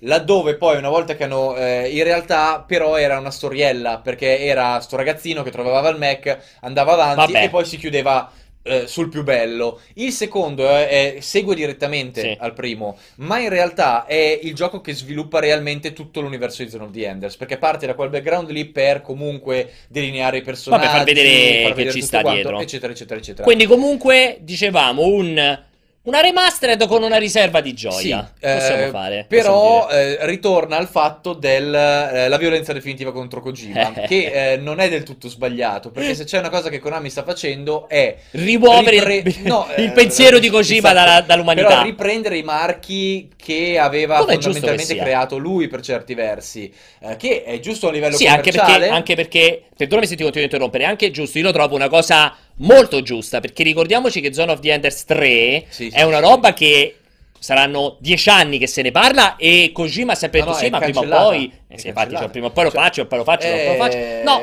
ti direi che magari è una di quelle robe che come il prossimo Metal Gear Solid, che sicuramente arriverà, e non parlo del Survive, ehm, probabilmente prima o poi arriverà adesso per mano di Però Konami. ecco, l- l- il mio dubbio rima- risiede in questo. Secondo me, ad esempio, un prossimo Metal Gear principale non dovrebbe esistere. Perché, pu- perché comunque, che, che se ne dica, per quanto si possa, eh, ci siano eh, dei forti critici di Kojima, anche a ragione a volte, e per quanto eh, ci sia gente che dice, vabbè, dite sempre un genio, un genio, un genio e ha fatto solo Metal Gear. Ok, ha fatto solo Metal Gear. Eh. Non è esattamente roba da poco. Eh, comunque è una serie che lui ha legato eh, ormai a doppio filo alla sua persona e che Non a mio so, parere io- non può veramente andare avanti senza quello che è lui dietro. Eh, cioè, io un Metal Gear nuovo lo vedrei con estrema negatività. Zone of the Enders è diverso, perché Zone of the Enders lui ha fondamentalmente avuto l'idea, poi ha detto fate un po' quel Sì, sì, che allora, volete. presupponi E- che sia più facile un Zone of the Enders 3 di un sì, Metal Gear perché, Solid eh, nuovo. Perché comunque con un designer bravo, un Zone of the Enders Lo 3 riesce può venire una fuori. roba tranquilliss- Allora, tranquillamente fighissima. Ti dico, ti lascio il beneficio del dubbio. Io onestamente credo ci siano tantissimi esempi nel campo della cinematografia, ma anche nel campo dei videogiochi, dove una serie nata fortissimamente dal volere del suo creatore e, e come dire, proprio plasmata sulla perso- su una singola persona, ha dimostrato che può essere anche data Sì, in mano ad altri sì, e continuare. eh. Comunque, abbiamo parlato prima di Nino Kuni, voglio vedere com'è il 2, nonostante non c'è Studio Ghibli. Certo. C'è Devil Within 2 in cui Mikami non c'entra niente. pare e Resident, dell'uno, e Resident certo, Evil sì, ha continuato senza Mikami. E non è stato per No, forza una merda senza Eh, Mikami. però cioè- erano tutte serie, comunque erano tutti titoli che ehm, non avevano questa st- questo strano groviglio di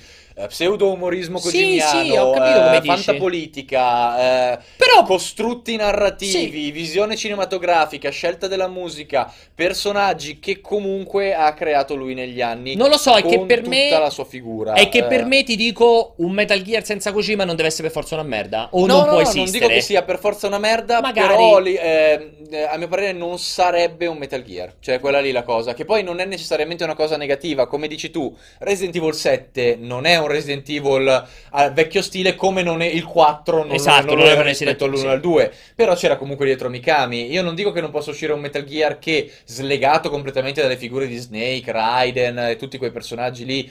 Eh, non possa essere una figata. Di sicuro non sarà Metal Gear Survive, però Ovvio, quello lo sappiamo tutti. non possa essere una figata. Dico solo che eh, lo vedrei più come uno spin-off estremamente diverso dalla serie, un po' come era Rising, che era Sì, proprio sì, tutto vabbè, un altro vabbè, genere. ho capito come Eh, dici. Vediamo. È, è tutto lì, Vediamo. semplicemente questo. Chris, voglio sentire un po' te. Zone of the Enders, qual è il tuo pensiero su questa operazione? Allora, il, il pensiero, il pensiero che ho avuto io quando l'hanno annunciato è stato quello di Aligi, ovvero, vabbè, non ce n'era bisogno. Ora che si è chiarito che non è una, una, una versione VR, ecco, un minigioco VR Eh. di Zoe 2, ma una remastered vera e propria, allora io penso sì, eh, che ce n'era proprio bisogno, perché come dicevi anche tu prima, eh, e io sono d'accordo con te adesso riguardo a questo argomento, ehm, Zoe è un gioco che ormai conoscono in pochissimi. Eh sì. Quindi se eh, è, è fuori dai radar da molto tempo, come hai detto anche tu, è tanti anni che si parla di Zoe 3 e non si è mai fatto. Perciò se questa remastered serve a sondare il terreno per vedere se c'è interesse e se eventualmente c'è interesse a fare un 3, allora ben venga, Assolutamente soprattutto sì. se appunto è una remastered. Ora il fatto che manca Kojima sono parzialmente d'accordo con Aligi, perché è vero sì che mancando il creatore, quello che ha pensato la serie, sicuramente può venire qualcosa di diverso perché è difficile che visto che Kojima è una persona così particolare che chi prenderà in mano eventualmente Zone of the Enders abbia la stessa filosofia, la stessa idea, ok? Ah, eh, occhio però, avuto- Chris, io su Zone of the Enders, eh, io l'ho detto su Metal Gear, su Zone of the Enders... No, lui era con- no, eh, esatto, No, no, ma Aligi- io mi sì, sì, appoggio, mi appoggio allo stesso ragionamento, però ecco quello che dico io, mh, sono d'accordo con Pierpaolo quando dice, sono d'accordo un po' con tutti e due, però sono d'accordo con Pierpaolo quando dice che non è detto che se lo prende in mano qualcuno che non è Kojima venga fuori una merda, cioè è possibile anche che venga anche un gioco migliore, perché può esserci, può esserci anche l'interesse a farne una serie, un franchise che adesso deve stare al centro dell'attenzione. Esatto. Assolutamente, assolutamente. Ecco, quindi sì, eh, sì, sì. bisogna vedere chi lo prenderà in mano e soprattutto se ci sarà davvero, perché in questo momento stiamo parlando dell'aria, stiamo sì. parlando Io, io più che altro adesso, di adesso devo remastered. googlarlo, però eh, voglio vedere un attimino. No, allora, eh, io, cont- io continuo a insistere sul concetto che mh, io, purtroppo, io purtroppo non credo in serie che funzionano solo ed esclusivamente se il loro creatore le continua a seguire. Io, eh, ti ripeto, questa cosa vale anche nel campo del cinema, voglio che sia ben chiaro. Eh, per me pensare che Metal Gear senza Kojima è, non è Metal Gear, non lo so, per me è una valutazione estremamente Kojima-centrica dove prima vorrei vedere cosa è in grado di fare qualcun altro con quell'universo Sì, a sì, cui sì. poter attingere. Perché io credo che ci possono essere altre persone con un grande occhio cinematografico che possono tirare fuori una grande narrativa, Certo, ma anche fare un grande certo. gameplay. Perché per me Metal Gear Solid, l'ultimo, cioè sì, è un bel gioco, ma di certo non lo ricorderemo come un gioco con un gameplay incredibile, straordinario, In rea- eccezionale. eh, In realtà io lo ricordo proprio perché aveva un gameplay eccezionale. Bello, sì, perché da tutti gli altri, Però, perché diverso da tutti cioè, gli altri, semmai- sì. semmai Più aveva- aggiornato. Sì, eh, Diciamo più diciamo, aggiornato. diciamo che aveva delle idee veramente incredibili a livello di sandbox. Molto moderne, sì, ti ho detto una Purtroppo, cazzata. eh, è stato un po' tranciato. Allora, si vede che era narrativo. stato tagliato in qualche modo. Probabilmente Però era molto modernizzato, sì, perché era molto modernizzato come effettivamente come open world, probabilmente il più moderno di tutti i Metal Gear. Quello che ti dico è che non lo so, Vorrei vedere cosa sono in grado di fare altri con il brand di Metal Gear Sì, Solid. sì, sì, sì. Non Più- è che dico non c'è più Kojima, si deve chiamare eh, Metal Gear qualcos'altro. parlava- parlavamo prima di director, Christian eh, lo, lo aveva precisato. Il secondo, il director, è Shuyo Murata, che tra l'altro ha lavorato a svariati altri giochi Konami di una certa qualità. E eh, io non so più se sta a Konami. Se vive ancora. Eh, perché- Ah, se può essere uno no, dei dipartiti? eh, no, perché eh, cioè, eh, era il secondo praticamente. Sì, cioè, sì. a Konami c'era Kojima che era la superstar E e Shuyo lui. Murata che era quello tranquillone che faceva le robe belle ma stava un po' in, eh, da, da solo Sì, per i vabbè. cazzi suoi, non, non faceva la rockstar fondamentalmente. E io non so se lavora più a Konami o dopo tutto il casino che c'è stato è stato uno di quelli che ha preso ed è andato fuori dalle palle, perché comunque lavorava a stretto contatto Con con Kojima. Kojima. Magari se l'è portato dietro. E dice potrebbe esserselo portato dietro. Il fatto è che avevo cercato un pochettino oggi su Google eh, informazioni, ma non avevo grandissimo tempo, non mi sono infogliato troppo, Tra non ho visto dove è finito. Tra l'altro ti voglio chiedere questa cosa qui, voglio fare questa domanda, magari anche a tutti e due. Il fatto che Metal Gear Solid 5 avesse proprio un gameplay molto moderno, Mm. molto differente dagli altri Metal Gear Sì. Solid, non è che magari Kona- Konami già aveva messo qualcun altro di fianco a Kojima a pensare al gameplay? Allora, d- può essere tranquillamente, da quello che so, e ho parlato con della gente che con Kojima ci ha lavorato, eh, lui è un director estremamente diverso da molti altri, perché è un incredibile, è uno spaventoso centratore. Cioè lui scassa il cazzo a tutti i settori Su dello tutti i livelli, sviluppo. sì. Cioè non è quello che fa la faccia Sì, sì. eh, alla, dicono ad esempio alla Molineux, dove è quello che ci mette la faccia, ma poi gli sviluppatori Sì. fanno tutto il resto. No, lui va da grafici, artisti, eh, animatori, game designer, cioè, a dirgli questo mi piace così, questo lo vorrei così, questo lo vorrei così. Eh, c'ha chiaramente un team di professionisti della Madonna sotto, tra l'altro Konami gli aveva appaiato un paio di professionisti sì, di sì. tecnica mostruosi per Sì. Metal Gear Solid 5, che poi se ne sono andati con tutte eh, le loro conoscenze, eccetera, eccetera, eccetera. Quindi tu dici che secondo te comunque quel tipo di gameplay L'aveva voluto anche lui. di- è un- è- Kojima. cioè, diciamo che Metal Gear Solid 5 lui l'aveva probabilmente congegnato come qualcosa di molto differente. Ok. Anche perché comunque è interconnesso a quella narrativa. Però, lì. per esempio, proprio quel gameplay di Metal Gear Solid 5 che lo rende. Già lo rende meno Metal Gear Solid Sì. degli altri. E per questo dico, forse quella cosa lì è più esplo- esportabile ad altre figure Sì, come sì, director. sì, senza ombra di Questo dubbio, dico rispetto al di dubbio. 4, Sì, beh, che il 4 era eh, proprio. Cioè, La, la struttura sandbox eh, di quello che è Metal Gear Solid 5 è applicabile a una miriade di altri titoli con eh, una potenza anche maggiore dato il giusto tempo e il riempimento giusto del mondo. designer. Esatto. Eh, te l'ho detto, quello che perdi nei Metal Gear quando perdi Kojima sono i lampi di follia Sì, sì. e, Il genio. eh, e la narrativa Il genio. folle, Sì, il colpo di geniale. genio. Il Perché di comunque genio. ricordiamoci, il 2 aveva tutte le problematiche che c'aveva, però lui col 4, che comunque era un filmone lunghissimo, Esatto. è riuscito a chiuderlo. Infatti, Ci per sono questo volute dico- due ore però di il- filmato, sì, però quello- l'ha chiuso. Però questo ti dicevo, il 4 è una di quelle cose che probabilmente non puoi far fare a nessun No, altro. a nessun altro. Secondo me il 5 sì. Sì, per questo 5 dico, sì, se sì. la serie si muove in quella direzione, qualcun altro potrebbe nel momento farlo. in cui lo incentri sul gameplay, la figura di Kojima non eh, è più così Importante. potente e importante all'interno della produzione. Sei d'accordo, Chris? Sì, allora io penso che eh, intanto ho visto tutta la confusione che c'è stata nello- nel- nella gestione di Metal Gear 5, che è uscito prima il prequel, poi è Sì, uscito sì, il vabbè. gioco vero e proprio, eccetera.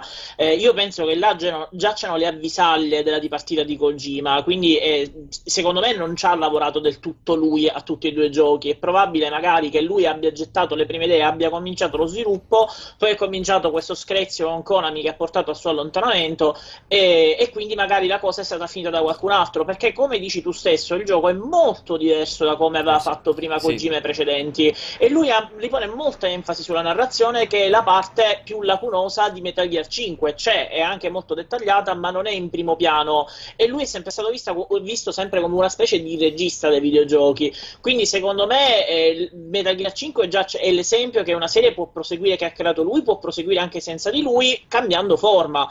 Però riguardo a questo, e ritorno un attimo al discorso di Zoe, dobbiamo anche fare conto di una cosa, che comunque di Metal Gear parliamo di una serie che ha più di vent'anni sulle spalle praticamente, Eh sì. che ha tanti episodi, tanti curati da lui. Zoe alla fin fine sono solo due episodi, uno che come ha detto giustamente Aligi era praticamente una, una tech demo sostanzialmente, e, e un altro invece che era proprio il punto di partenza, che era quasi un reboot tra l'altro del- della serie, perché i collegamenti col primo erano minimi e anche il protagonista del primo quando appare nel 2 pare un personaggio Sì, completamente Sì, diverso. eh, sì, sì. Quindi secondo me da questo punto di vista Zoe è proprio una serie che che anche se non c'è più Kojima, ma neanche il director del 2, è, mh, più, è, è possibile, è più facile che la possa prendere in mano una ter- un'altra persona ancora, una terza persona, Yes. e gestirla per il futuro. Quindi non sono secondo me molto paragonabili come serie alla luce di queste considerazioni. Ok. Sì, sì, sì, assolutamente. Quindi, Infatti può, può andare avanti. Cioè, Siete se, più- ho capito, se, se più raccolgono un bel po' di soldi e su- decidono di fare Zone of the Enders 3 Sì, e lo annunciano, non è che dico no, verrà una merda, dico madonna, speriamo che facciano una roba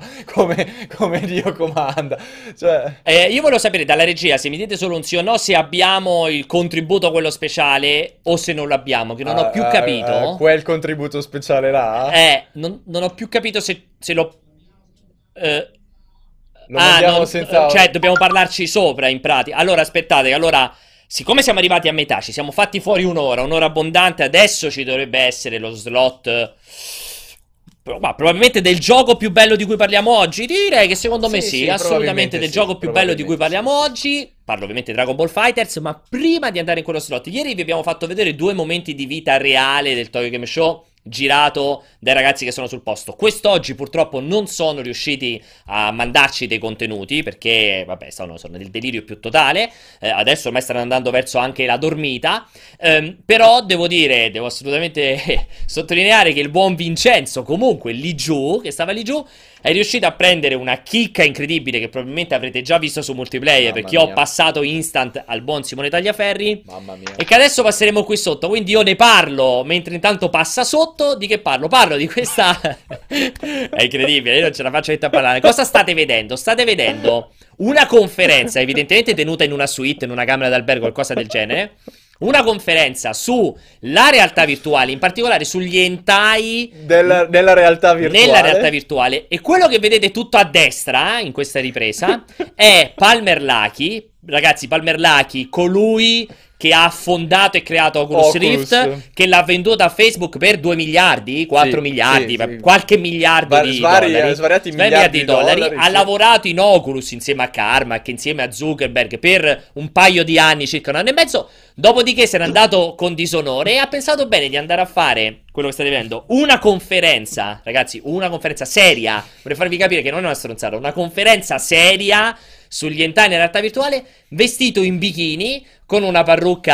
Da Rei Ayanami a tutti Sì, effetti, esatto. Ed è lì che parla, cioè, in questo modo. Adesso, allora, Sì. possiamo commentare, nel senso che... Dobbiamo, dobbiamo No, nel commentare. senso che, allora, i soldi, sicuramente, allora, è anche difficile da affrontare. È ovvio che se tu avessi soldi infiniti e quindi non hai nessun problema di trovarti un lavoro, dici quasi quasi posso fare quello che cazzo mi pare. ne parlavamo prima, se Esatto. tu hai i soldi infiniti non hai più bisogno della dignità, non, è- non- non c'è più necessità, La compri. puoi comprare altra dignità, Esatto. non hai più bisogno di quella roba. No, ma la cosa incredibile è che la tipa che sta di fianco, quell'altra a destra è una ragazza Eh, vera. sì, sì, ed è stizzita, Lei è ed è infastidita. Se voi stizzita. vedete, lei è infastidita, nonostante sia vestita. Cioè... Esatto, probabilmente dalla regia ci suggeriscono che si è verificato una di quelle cose terrificanti da red carpet, cioè non si aspettava che ci fosse un altro vestito come lei.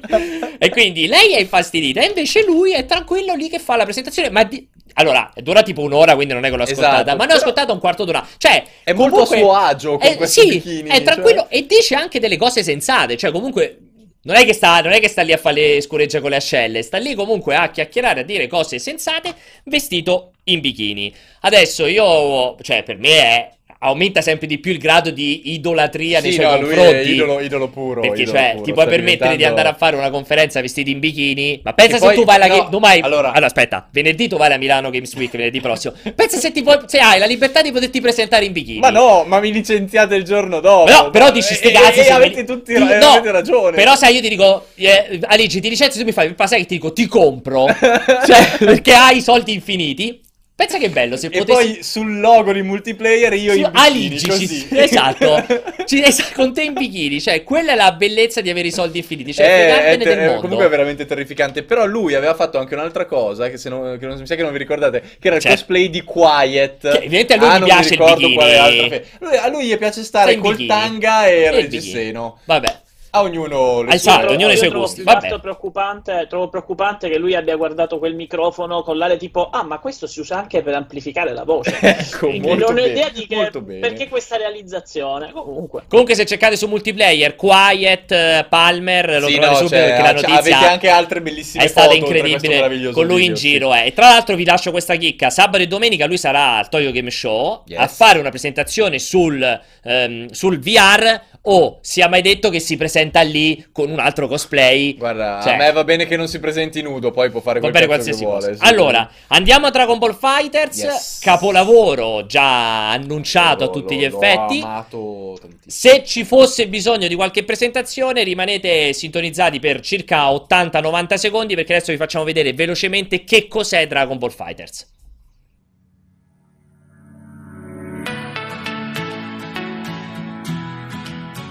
Di Dragon Ball Fighters abbiamo già parlato in moltissime occasioni. Dopotutto si tratta di un progetto graficamente stupendo e dal gameplay molto rifinito, ad opera di quella Arc System a cui si devono alcuni dei migliori picchiaduro in commercio. Al Tokyo Game Show 2017 Bandai Namco ha mostrato solo un nuovo trailer che però ha confermato tutte le impressioni positive avute nelle precedenti occasioni. Inoltre ha rivelato anche l'esistenza di Androide 21, un nuovo personaggio creato da Toriyama appositamente per il gioco. Il resto è cosa nota. Vi sarà una modalità storia distaccata dalla trama principale del manga e oltre al nuovo androide, i prossimi personaggi a entrare nel roster saranno Tien e Yamcha, conosciuti in Italia con i nomi di Tensing e Yamko. Siamo in particolare curiosi di scoprire quali sorprese riservano queste due nuove aggiunte, anche perché al di fuori della presenza del piccolo Chaozu come assist di Tien non si sa molto. Dragon Ball Fighters è atteso per il 2018 su PlayStation 4, Xbox One e PC.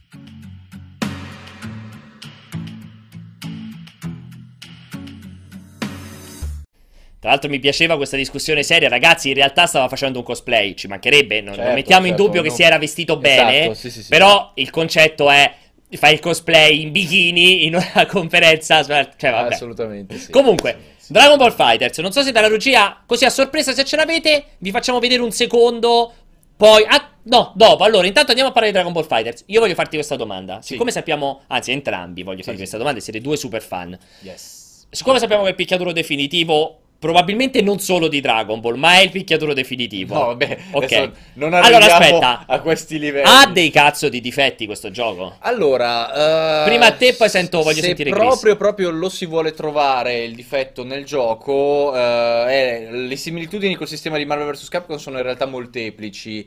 Eh, c'è da dire che a livello di combo. A livello vai. di combo system, eh, il gioco, pur permettendoti di fare cose elaboratissime grazie agli assist alle mosse dei personaggi, alle super che si intercambiano, eccetera, eccetera, come Marvel vs. Capcom, eh, tende a favorire l- una serie di combo tipiche bread and butter per i vari personaggi. Alla Naruto? Ah, no, non, non così tanto Ah, bread ok. and butter, eh, cioè una serie di combo tipiche per ogni personaggio che eh, vengono ripetute perché sono quelle che massimizzano il danno. Ok. Eh, con una varietà in realtà inferiore al caos dei vecchi Marvel vs. Capcom, perché il gioco è un po' più matematico, è un po' più bilanciato. Ok. Poi in realtà, appena la gente avrà, metterà le mani sul laboratorio, verranno fuori le cose Infinite. impossibili e infinite. Però ha questa cosa qui, cioè eh, adesso le partite tendono ad assomigliarsi con Tutte. certi personaggi. Chris, sei d'accordo o hai qualcos'altro da aggiungere?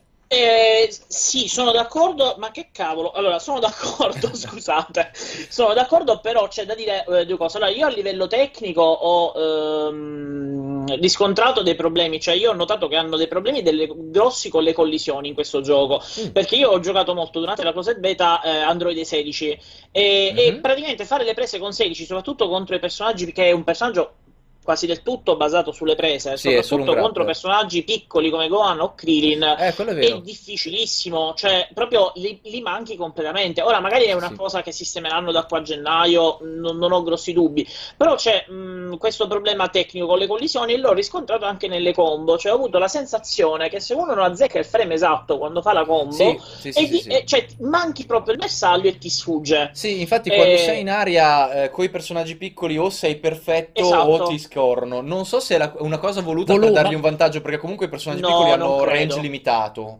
Perché comunque No, non col- credo, credo sia, guarda Ligi, credo sia proprio un problema di collisioni, perché Sì, proprio potrebbe, potrebbe essere che devono limarlo, eh, E, assolutamente. e da questo punto di vista, riagganciandomi al discorso che facevi tu col discorso delle, delle- sul discorso delle combo semplici, eccetera, mh, siccome eh, per Paolo Giusto dice, dice questo è il gioco della vita, il miglior picchiaduro, eccetera, eh, senza nulla togliere a Dragon Ball Fighters, che io lo trovo meraviglioso, eh, sì, tanto sì, perché eh, lo premetto questo, ehm, io non credo che sia eh, proprio la via giusta questa delle- degli assist che, che puoi richiamare che arrivano, fanno l'attacchino a seconda del personaggio, cambia e se ne vanno. Perché dopo aver aver provato Marvel vs. Capcom Infinite, che ne avete parlato abbondantemente ieri, io l'ho, l'ho giocato la scorsa settimana, l'ho recensito eh, per molti all'inizio di questa settimana, eh, io onestamente trovo eh, adesso, cioè non saprei tornare indietro a questo sistema, perché Marvel vs. Capcom Infinite ha questo particolare del, del sistema tag, che quando tu chiami un personaggio, come probabilmente tu Aligi sai, Sì, non so sì, se nostri entra in quel lo sanno, sì. e entra in quel momento, ma non, ha- non fa un attacco particolare, fa semplicemente un attacchino di connessione. Però, siccome appunto lo puoi richiamare quasi subito, appena il personaggio che è scambiato es- esce dallo schermo, lo puoi subito richiamare, e appunto non c'è un'animazione precisa, eh, tu puoi fare delle combo, una varietà incredibile di combo. Eh, non sei, come ti posso dire, limitato dall'animazione e dall'attacco che fa Ah, ho il capito. Sì, sì, personaggio ti dà assist, maggiore capisci? libertà sulla combo singola. Esatto, c'è una rispetto maggiore al- libertà che invece in Dragon Ball Fighters non c'è. Io li ho giocati contemporaneamente perché io stavo giocando, stavo testando Marvel per la recensione eh, nel- durante il periodo della, della closed beta. Praticamente spegnevo Marvel e mettevo la closed beta di Dragon Ball Fighters. E per quanto Fighters sia molto, molto più bello a livello tecnico, a livello estetico e a livello di esplosioni, frenesie, eccetera, comunque questa cosa qua mi ha dato un po' fastidio perché No, eh, eh, dico- allora io ti, ti Eh. devo di- ti devo dire una cosa, però io preferisco il gameplay invece di Dragon Ball Fighters eh, da svariati punti di vista, perché è vero che comunque ti dà una libertà estrema a livello di combinazioni eh, Marvel Infinite, ma lo trovo in generale più lento, perché appunto questa cosa qua eh, lo rende meno caotico, certo, eh, però Esatto. molto del Marvel vs. Capcom era proprio il caos, cioè era divertente proprio perché era caotico, ma eh, i vecchi, in particolare Ultimate, a una certa si riducevano a un uso smodato degli assist più potenti e dei personaggi più potenti, che comunque infatti, sì. riempivano lo schermo. Dragon Ball Fighters è molto più bilanciato, l'uso degli assist, già dai personaggi visti, mi è sembrato estremamente più tattico, tralasciando che comunque puoi eseguire combo incredibilmente complesse anche solo con lo Switch, perché comunque c'hai il launcher, li puoi fare entrare con lo scatto, hanno un certo Sì. timer che richiede un po' di tempo per il richiamo, quindi non puoi abusarne, ma poi con gli assist allunghi le combo, insomma, fai delle cose di una complessità paragonabile a quella di Infinite, anche se le mosse di base sono più semplificate. Eh, ma a me inter- piace proprio eh, il sistema degli assist perché è un sistema che può essere utilizzabile sia a livello offensivo che difensivo. Cioè, ci sono delle Sì. mosse che hanno delle debolezze all'interno di Dragon Ball Fighters che possono venire arginate o con lo spostamento aereo o con varie altre mosse. Gli assist ti permettono di portare l'attacco in modo safe, tipo piccolo spara sta sfera che si muove molto lentamente, che è bypassabile con lo scatto, ma se tu chiami Vegeta che spara i proiettili, uno non può bypassarlo né dall'alto né in mezzo. Quindi comunque tu lo puoi utilizzare e poi utilizz- eh, mettere in atto la tua strategia. È una cosa che in Infinite non, Non puoi più fare. Quindi Oh. Infinite è meglio nel corpo a corpo, ma quando si tratta di controllo dello spazio, Fighters secondo me è estremamente più affinato. Mi- Quindi Ma comunque è una questione di vedere gusti, di gusti Ah, personali. ma questo senza dubbio, bisogna vedere anche però come gestirà il meta i, i su- i super giocatori professionisti, Ah, perché sì, tu sì, sai quello, che. Marvel vs. Capcom 3 ha avuto il, pro- tra virgolette, il problema ed è questo uno dei motivi per cui hanno cambiato il- la struttura, Certo. che a un certo punto in pratica i giocatori, appunto i super pro, sceglievano in pratica uno o due personaggi che erano i loro main, ma gli, altri comunque oltre a quello principale erano più basati sugli assist, Sì, cioè erano quasi delle tantissimo. riserve Dottor perché servivano Doom gli utilizzato assist sempre, Esatto, per le combo. Quindi bisogna vedere se eh, questa struttura, che io ti do perfettamente ragione, comunque offre una grande varietà e spettacolarità, non verrà mortificata dalla scelta becera del no, devo prendere Vegeta per forza perché Sì, il suo sì, assist sì. se lo metto Sì, in combo sì. è una figata.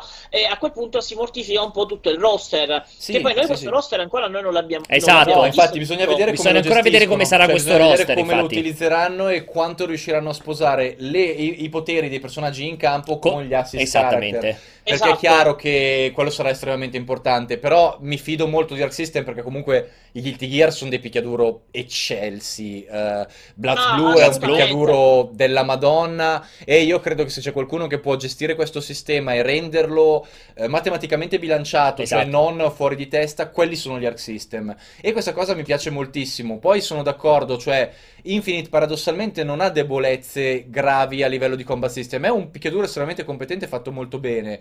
Il problema è tutto il resto, cioè il comparto Sì, tecnico, la... Abbiamo detto pure ieri, Sì, sì, sì, ma sì, Christian sì. pure era Ma d'accordissimo. io ci gli, ho dedicato un paragrafo enorme nella recensione per spiegare sì, in pratica sì. il problema della direzione artistica, che Eh è, sì, è è una proprio- è tragedia. pesante. eh, ed è quello che grava soprattutto sulla pubblicità di questo gioco, Eh sì. perché uno li vede tutti e due, magari dice ma questo è veramente una schifezza, come diceva ieri per Paolo, Certo. sembra una cosa cheap fatta in 5 Eh, secondi. esatto, poi e- però quando lo giochi ti rendi conto che non è così. Eh, No, anch'io assolut- avevo avuto assolutamente no.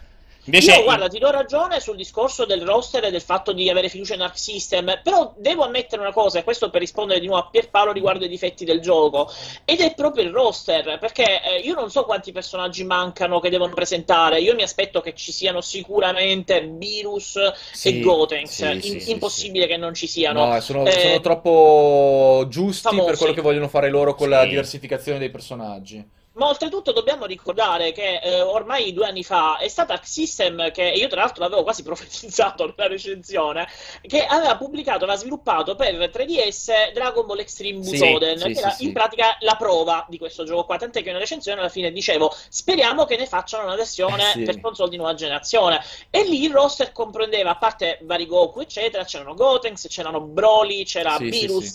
Nappa, Radish, eccetera. Ora, il fatto che loro abbiano messo in quella versione Nappa e Radish, vabbè, e in questa ci siano, allora, il Tenshinhan a me piace da morire, contentissimo Assolutamente che sì. l'abbiano messo, soprattutto perché a quanto pare funziona ad assist, eh, cioè scusa, non, non ad assist vero e proprio, ma funziona come C18 che con gli attacchi Sì, chiama C17. A chiama, chiama Chia- sì. Jaozi. Esatto, a quanto pare chiama Jaozi, però hanno messo Yamcha. Ora, Yamcha è un personaggio che io adoro, ma Yamcha- è, è- è È, proprio è il. Dan di, di È- Dragon proprio- è Ball proprio triste, eh. sì. Eh, cioè. eh sì, però cioè, è uno slot per me sprecato perché lì potevano mettere. Vabbè, Broly è un personaggio che a me non piace assolutamente. Però lì potevano mettere, Eh, per esempio, però- Hit, sì, sì, sì, oppure sì. potevano mettere Tapion, il personaggio quello dei film di Dragon Ball, quello con, il, con l'Ocarina. Eh, c'erano tanti personaggi che potevano mettere Io invece di credo che si attesteranno Cioè. sui 24-25 Sì, 25, pure io ho letto Ho che saranno quell'idea- ho 25 quell'idea lì. personaggi. Sì, e ma probabil- comunque non, non probabilmente ci ammazzeranno di DLC, eh, Sì, sì. ragazzi. Ci uccideranno di DLC.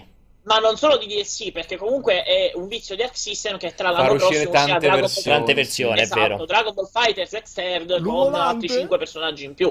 Cioè, è una cosa che io Tra l'altro- prevedo perché sembra ovvia. C'è il Valentino in chat che lui vuole un solo personaggio che si ricorda solo lui, che è il drago con la bava, che è Giran, del primo Dragon Ball, neanche dello Z. E lui sta- sca- scassa al cacchio con sta cosa. Ah, perché pure, pure Tommaso è il Sì, anche lui campione è di hypato, mia- mia- è, è riuscito a battermi nella beta. Ah, sì? Una- abbiamo fatto una partita sola perché c'erano dei problemi di matchmaking. Ci ha trovato una volta sola, è riuscito a battermi. Me la sta menando da una settimana. Gli voglio fare tutti un i fenomeni culo di quando, quando esce, gli voglio fare un culo. Che... Tutti i fenomeni di picchiaduro, praticamente. Mamma eh, mia. ci abbiamo qua. Mi, mi- mi piace. Comunque. Sono imbattuto. Eh, eh, scrive, eh, tra Tommaso l'altro. Valentini è imbattuto nel mondo. Eh, vabbè, comunque a parte questo, abbiamo risposto anche al concetto, insomma, alla, diciamo, alla dichiarazione esagerata su è il picchiaduro definitivo a tutti gli No, effetti. però è un gioco non è il veramente picchiaduro definitivo È veramente un, un picchiaduro. Per me Io il penso picchiaduro. che. Ma infatti penso questo- che sia un picchiaduro che sostituirà molto eh, anche Street Fighter, i Marvel, Sì, eccetera. Perché sì, sì. eh, eh, al momento. Li eh, sostituirà o non li sostituirà? No, no, li sostituirà, Ah, li sostituirà, senso sì, sarà- sì. diventerà molto più popolare perché al di là della Anche di Street Fighter? Dragon Street Fighter non è Sì, tanto popolare adesso, sì, eh. perché- Vabbè, adesso per il Eh. 5 perché è stato ucciso ovviamente da Ah, Capcom. Ma non è solo questo, sai, per Paolo, non è solo il fatto che il 5 ha avuto tutti i problemi anche lì di pubblicità, che tra l'altro secondo me hanno influenzato il giudizio che ha avuto la gente su Marvel vs. Capcom Sì. Infinite. eh, perché, ma il, il discorso è che comunque sia, è un gioco che mischia insieme un tecnicismo da tornei tipo Evo, Sì, sì, sì. una grafica straordinaria, perché sembra un Sì, cartone che è bello da vedere da- per il pubblico, da è bellissimo da È bello- vedere. Esatto, è bello da vedere perché è spettacolare, è molto frenetico, è un manga molto, po- cioè una popolarità Molto che non popolare. si esaurirà mai e soprattutto è un gioco che è molto accessibile Sì, sia ai super più pro che ai casual. del, del Cioè, normale. Cioè, e, real- e realisticamente combina davvero il meglio di Eh. tutto quello che uno cerca nel picchiaduro, che non siano eh, quegli Però incontri io- certo. Io questo vi voglio chiedere, eh, eh, mm, ma ha quel grado di bilanciamento che comunque Street Fighter 5 ha sempre inseguito e in qualche frangente ha trovato? Eh, Adesso è difficile dirlo perché a metà roster eh, non, non si può valutare. Allora, eh, innanzitutto il bilanciamento di un picchiaduro è una roba che viene valutata realmente mesi dopo. Sei che è mesi uscito. dopo, quello è ovvio. Perché poi esce sempre il tizio Sì, sì, che quello trova è la ovvio, combinazione quello è o il ovvio. personaggio Sì, che sì, fa quella sì. roba lì e Quello spacca è il culo ovvio. a tutti. Ma tutti i giochi Eh, multiplayer però così. di norma tutti i picchiaduro ben studiati ti permettono di arginare anche i vantaggi di altri personaggi con i match-up o comunque con delle serie di personaggi ben strutturati. Gli Arc System sanno fare molto bene il loro lavoro e sanno gestirlo in modo molto intelligente. Ok. Eh, Cioè, non ci aspettiamo. Non è che c'è il rischio. Cioè, siccome io comunque ci vedo sempre. Con, ovviamente col binocolo, la deriva a Naruto del, del nulla, quando, so- quando fai la roba così spettacolarizzata, sì, sì, sì, non è che abbiamo il rischio che cominceremo a vedere i tornei dell'Evo con sei personaggi da non utilizzare? Eh, Banditi? Io guarda, sì. non, Eh. non- non so se arriveranno ai ban, perché i ban l'ultima volta che li ho visti fare era tipo all'alfa con Akuma. Cioè Sì, però- però per un No, picchiaduro Mortal così- Kombat, eh, avevano bannato in Mortal Kombat perché aveva la- l'Infinite Loop. eh, Sì. uno, eh, non mi ricordo quello. Cabal. Sì. Eh, però sono casi rarissimi. Quindi secondo te non c'è nor- quel rischio? Non con Arc System, secondo me, perché per dirti comunque tra Bloods Blue e mm, Però, e aspetta, Guilty Gear hanno però- fatto tanti personaggi. Sì, però Bloods Blue e Guilty Gear non hanno la necessità di una Sì, componente sì, di spettacolarizzazione che invece deve andare di pari passo con Dragon Beh, Ball. quando- Beh, però Dragon Ball, un po' come Naruto, No, devi no, fare chiaro, questa devi roba, fare le roba, palle per giganti, questa roba Però che no, prende lo schermo non- intero. Io non credo perché comunque vedo tutti i personaggi molto concreti all'interno di uno stile che loro hanno strutturato, perché poi a livello di mosse non è che fanno tantissime cose, hanno svariate mosse key, ma le mosse effettive di ogni personaggio sono quarto di luna avanti, quarto di luna indietro. Quindi comunque, eh, essendo comunque personaggi non incredibilmente complessi, cioè non è come in Marvel, in Marvel Infinite Dante che fa 782 cose con gli interrupt durante le combo. Sì. Cioè, sono molto più contenibili. Quindi, nel momento in cui tu li studi per l'assist che fanno, eh, le combo che possono utilizzare, quello che possono effettivamente fare a livello di corpo a corpo e quello che possono effettivamente fare a livello di key, hai comunque eh, delle statistiche più limitate con cui lavorare rispetto a un personaggio come Bang, Shishigami o, quella- eh, o quelli di, di- di Guilty Gear. Quindi comunque è più facile secondo me per loro, che già sono maestri dei picchiaduro, bilanciarli. Ok. Poi è chiaro Io che... invece- Vai, dimmi, dimmi, Chris. Prosegui, prosegui, scusami. eh, No, eh, semplicemente volevo dire che poi è chiaro che purtroppo tu devi fondere queste cose in team da tre. E quindi, eh, rischio anche se sono amplia. meno complessi, Sì, sì. comunque è un Il casino. Quindi il rischio c'è per, per forza. Tu, Chris, che poi passiamo oltre? Eh, allora, guarda, però io su questo non sono. Allora, non è che non sono d'accordo, perché io ho una stima in- enorme per gli Arc System. Però eh, bisogna vedere un attimino come si comporteranno con i personaggi che devono ancora aggiungere, chiaramente, Sì, perché comunque noi l'abbiamo visto, c'è una sproporzione di potenza fra, che ne so, un Krillin e un Goku. E un Goku. Però noi ricordiamoci che loro devono ancora aggiungere, sono già stati annunciati, eh, Goku Blu e Vegeta Sì. Super Saiyan Blu.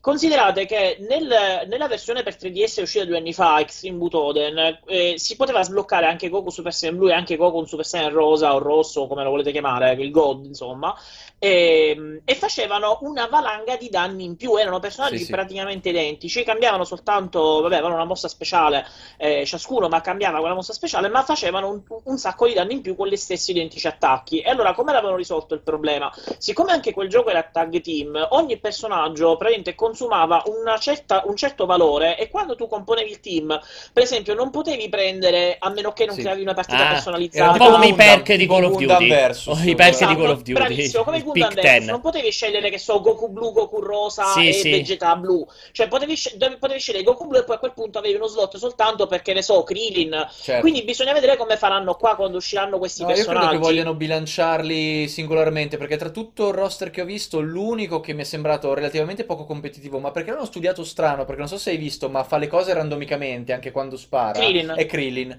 Perché Sì. Krillin funziona a caso, cioè tu non hai un, un numero set di Sì, cose, sì, ma ho c'è proprio capito. una percentuale che faccia determinate cose che non puoi Sì, controllare. sì, la, la- la direzione delle, delle, delle è, sfere è di molto difficile da gestire. E, però tutti Sì, gli altri sono, sono bilanciati. Quindi io non credo che ne avranno nessuno sarà Krillin estremamente nei più- tornei. Cioè, se riescono a rendere competitivo Yamcha, no, ok, non ha tantissimo senso, però secondo me puoi anche usarlo contro. Goku Super Saiyan Blue se lo sai usare. Vi interrompo Però perché stiamo andando lunghi. anche. Ragazzi, vi interrompo. Avremo ancora modo di parlare di fa- Dragon Ball Fighters perché anche Dragon Ball Fighters purtroppo arriva Certo, l'anno prossimo, sì, non sì, quest'anno. E arriviamo al mega soltone Final Fantasy, ma prima dalla regia un secondo fateci vedere Palmer. Lucky vestito. Ah, Eccolo qui. ancora- Eh beh, Palmer Lucky Sì, vestito da Quiet. Quindi questo è famoso. Tra l'altro con di fianco, se non sbaglio, la sua parte, la sua ragazza che mi sa che è la stessa, tra l'altro che stava nella conferenza, che questa è la sua essere, ragazza, se non potrebbe ricordo essere. male. Era scazzata forse per quello. Esatto, Eh. probabilmente. Ok, torniamo a noi. Eh, Final Fantasy, slottone su Final Fantasy. Abbiamo detto perché slottone? Perché paradossalmente Final Fantasy XV proprio in sé non è stato un grande protagonista perché è stato protagonista del Toy Game Show una serie di elementi accessori a Final Fantasy XV, il DLC, eh, il, gio- il minigioco per la realtà virtuale, eccetera, eccetera, eccetera. Quindi prima di iniziare un po' a discutere di un pochino di cose, vediamo rapidamente proprio cosa è stato annunciato dell'universo di Final Fantasy durante il Tokyo Game Show.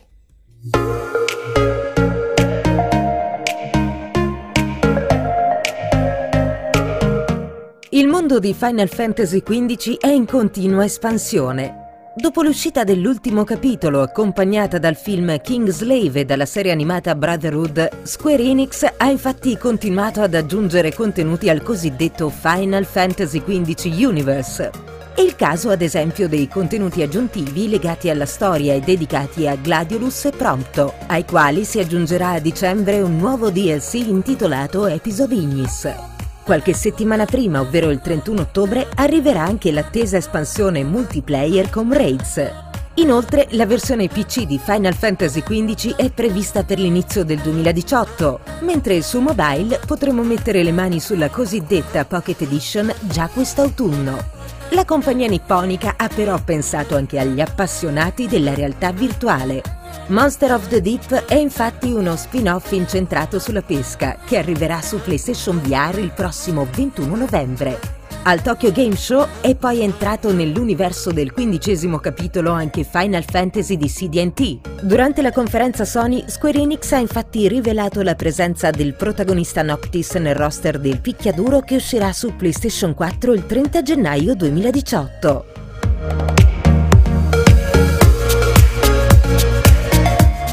Ed eccoci qui. Allora, io direi, visto che comunque dobbiamo un pochino correre, direi di partire proprio con eh, Monster of the Deep.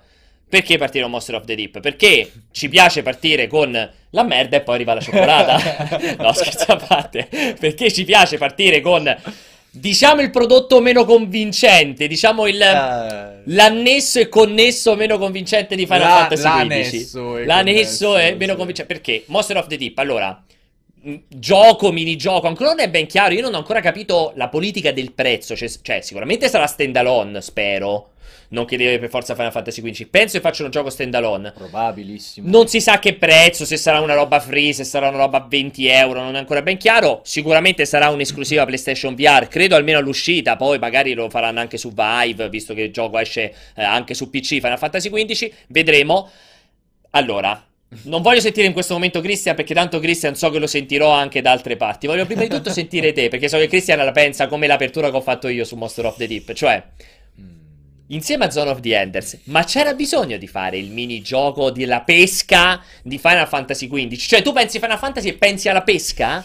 E soprattutto, insieme ai videogiochi c'era così bisogno della VR. E In questo, realtà, vedendo le vendite, ecco, vedendo le evidentemente vendite, sì. evidentemente sì. nel caso di PlayStation VR, comunque visti, beh, oh, ti ha fatto più di un milione. Cioè, avresti mai detto che ti faceva No, un milione? non l'avrei mai detto. Eh, cioè, dire- co- la evidentemente ha fatto bene Però, in tutta sincerità, c'è- allora, eh, io sono uno di quelli che dice che la VR ha- è anche una figata su certe cose.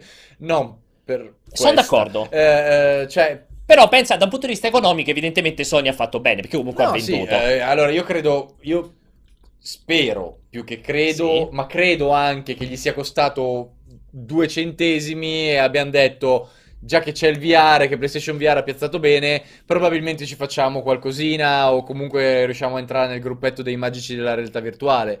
Però diciamo che Cioè, il Cioè- minigioco della pesca con i quattro Eh. tipi vestiti un po' homo, con il- quello. A me fa I quattro ridere. tipi Cioè, vestiti a me, A me lo sai cosa fa ridere? Io allora, io, io adoro tu- tutte- tutti i gusti di ogni tipo, però andare a pesca che ti giri di fianco a te c'è quello con la camicia sbottonata col torace con gli addominali, cioè per me è una roba talmente lontana dal concept della pesca Allora, c'è, c'è- che io c'è- veramente, cioè, è quello che mi Sai, chiedo. sai benissimo che Nomura deve sfogare certi istinti e lo fa con i suoi personaggi. È incredibile. E- Cioè, quel pezzo, de- quel pezzo della presentazione che ti giri e c'è il tipo con la mi- camicia aperta col torace. Abbigliamento da pesca Sì, proprio... da pesca, esatto, Cioè, stai pescando. esatto. Cioè, a me quella roba mi fa impazzire. Vabbè. Cioè, eh, secondo me ci sarà anche il costume speciale che è la stessa cosa di pelle, però mimetica. no? O il vestito da Palmer Lucky, col Esatto, bikini. meraviglioso.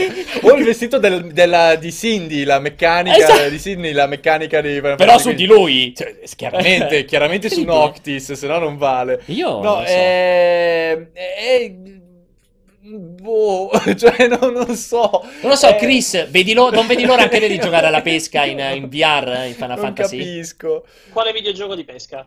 Questo, Non- Monster of the Deep. eh, sei- Mai, senti- mai sentito? Non- non so, non esiste. Non basta. Perché stai sprecando tempo a Hai ragione. perché Allora, esiste, uscirà, uscirà a dettagli. C'era quella bellissima Purtroppo. intervista che io ancora ricordo al producer, dicevo nel fuori onda, dove lui dice: No, ragazzi, sarà incredibile perché avrete un mare di robe da fare e potrete anche andare in giro. Vai, cioè, io, vai, io son- voglio vedere quando esce. Io veramente gli No, do. ce lo giochiamo, tu ci fai il live. Esatto, vestito in bikini farò il live mentre mi girerò a guardare Noctis con la camicia Con sbottonata. Pianesani con le esche da pesca che te le mette in faccia mentre giochi. Comunque, vabbè, allora, Monster of the Deep. Secondo elemento, DLC multiplayer di Final Fantasy Ok, XV. già- già allora, più interessante. Esatto. Qui, Chris, se non ricordo male, tu pure l'avevi visto o l'avevi provato. Sì, ho, ho anche, l'ho, l'ho provato, ho Esatto. scritto l'articolo, ho registrato anche la sala giochi. Allora, infatti si trova di tutto su multiplayer. Allora, sulla carta, paradossalmente molto interessante, anche funzionante, ma a- Sì, sì. oggi, oggi ha ancora senso, cioè, pensare di Assolutamente far- no. Eh, esatto, far uscire il multiplayer in Final Fantasy XV? No, assolutamente no, guarda, aveva- allora, per come l'hanno proposto io l'ho provato, ha delle ottime poten- aveva, ha delle ottime potenzialità, eh, perché l'hanno pensato abbastanza bene. Se aggiustano un po' quei problemi che aveva, soprattutto per il matchmaking, eccetera, può essere anche un piccolo Monster Hunter per chi è super fan di Final Fantasy XV. Tutto quello che vuoi, ma esce troppo tardi, cioè esce a un Sì. anno dall'uscita del sì. gioco, quando ormai nel mercato attuale, dopo due mesi già... mh, Insomma, non, non si rifila più nessuno ai giochi. Persino Monster Hunter tuttora ha una soglia di eh, dopo due o tre mesi che la gente l'ha stragiocato non lo tocca più. Quindi se Eh, uno sì. adesso compra Final Fantasy XV e si scarica il DLC multiplayer, secondo me trova pochissima gente tranne quelle, quelli, quei pochi che vogliono giocare soltanto a quello. Al di là di qualunque tipo di ragionamento e di No. probabilità, è comunque una cosa inutile, cioè divertente, fatta anche Eh. bene se vuoi, ma è inutile, arriva troppo tardi. Ti faccio allora Deve una seconda essere- domanda. Eh, Sì. Visto che deve uscire ancora su PC, potrebbe essere una roba. Io non- immagino Forse, che su forse quello. Eh, immagino forse che uscirai- cosa che Sì, ti su farà avere un PC po' di sì. Su PC che alla fine ci sarà tanta gente che non l'ha mai giocato, lo gioca la prima volta su PC con già il multiplayer, lì almeno una chiave di lettura più interessante potrebbe avercela. Sì, assolutamente sì, però è anche un discorso che comunque è una modalità veramente un po' inutile, perché alla fin fine questo è un Final Fantasy, cioè tu te lo giochi, ti fai la storia, eccetera, eccetera, Sì. e poi dopodiché passi ad altro, cioè ma una modalità multigiocatore, normalmente in- negli RPG le modalità multigiocatore a parte, a meno che non sono i, i giochi proprio incentrati su quella tipo che sono i Fantasy Star Online dell'epoca Dreamcast, Sì, che eh, sì, sono vabbè, sì, continuati eh, a uscire sì. ma non sono più arrivati da noi, tra l'altro. Anche Eh, tra l'altro e sai sono- che l'hanno annunciato nel Nintendo Direct solo in quello giapponese, però. Sì, sì, lo sapevo, hanno annunciato Guarda, Tra l'altro, vabbè, caliamo un velo pietoso. Comunque è un'aggiunta che ah, su PC magari avrà più successo, sarà più giocata perché appunto è, è la- tra virgolette la moda del momento, nel senso che esce in quel momento Final Fantasy XV, quindi Sì. la gente gioca a quello. Ma è una cosa veramente inutile, secondo me. Mm, Doveva uscire al lancio o pochi mesi prima, per esempio, al posto di- del primo DLC episodio Gladio, prendevano Sì. più tempo per fare un DLC migliore E e, intanto Sì, anche perché di tutti i. DLC episodio Gladio, È cioè episodio brutto. Prompto era, è fatto bene, episodio Gladio Sì, sì, è quello- una mezza schifezza. Pronto è fatto bene, Gladio è, è sostanzialmente inutile. Esatto. E perdonate, Viviane, quando si parla di Gladio mi viene sempre da ridere, non ci posso fare nulla. eh, purtroppo quelli E lui quello sbottonato, eh, non è A me quel nome lì, sbottonato. Gladio, cioè, mi dà talmente tante assonanze con roba che poi si unisce bene alla gente sbottonata e con gli addominali di fuori. Eh. Io proprio non ce la faccio. Comunque, l'altra, altro, disco- altro argomento di discussione: Ai, ai. Final Fantasy XV. Girato questo rumor Mm. proprio contemporaneo al TGS, Final Fantasy XV potrebbe arrivare su Switch dopo l'uscita, ovviamente, molto dopo l'uscita PC. Quale versione però? Esatto. Questa è la domanda che ti, mi hai fregato, te la stavo per fare io. Ma è possibile Final Fantasy XV su Switch? No. Allora- La Pocket Edition su Switch, che però... allora, Final Fantasy XV usa il... ehm, Non mi ricordo più che è quello di Square Enix, quello, quello loro, Luminous, Enix, là, è lo- è? Luminous Engine, Luminous, sì, eh. perché per Kingdom Hearts 3 hanno usato l'Unreal. Esatto. Furbacchione Nomura. Tabata gli hanno detto usa Luminous Sì. e facci quello che riesci. Ed è anche un, un bellissimo engine a livello di particellari, cioè è molto figo quello che riesce Sì. a fare.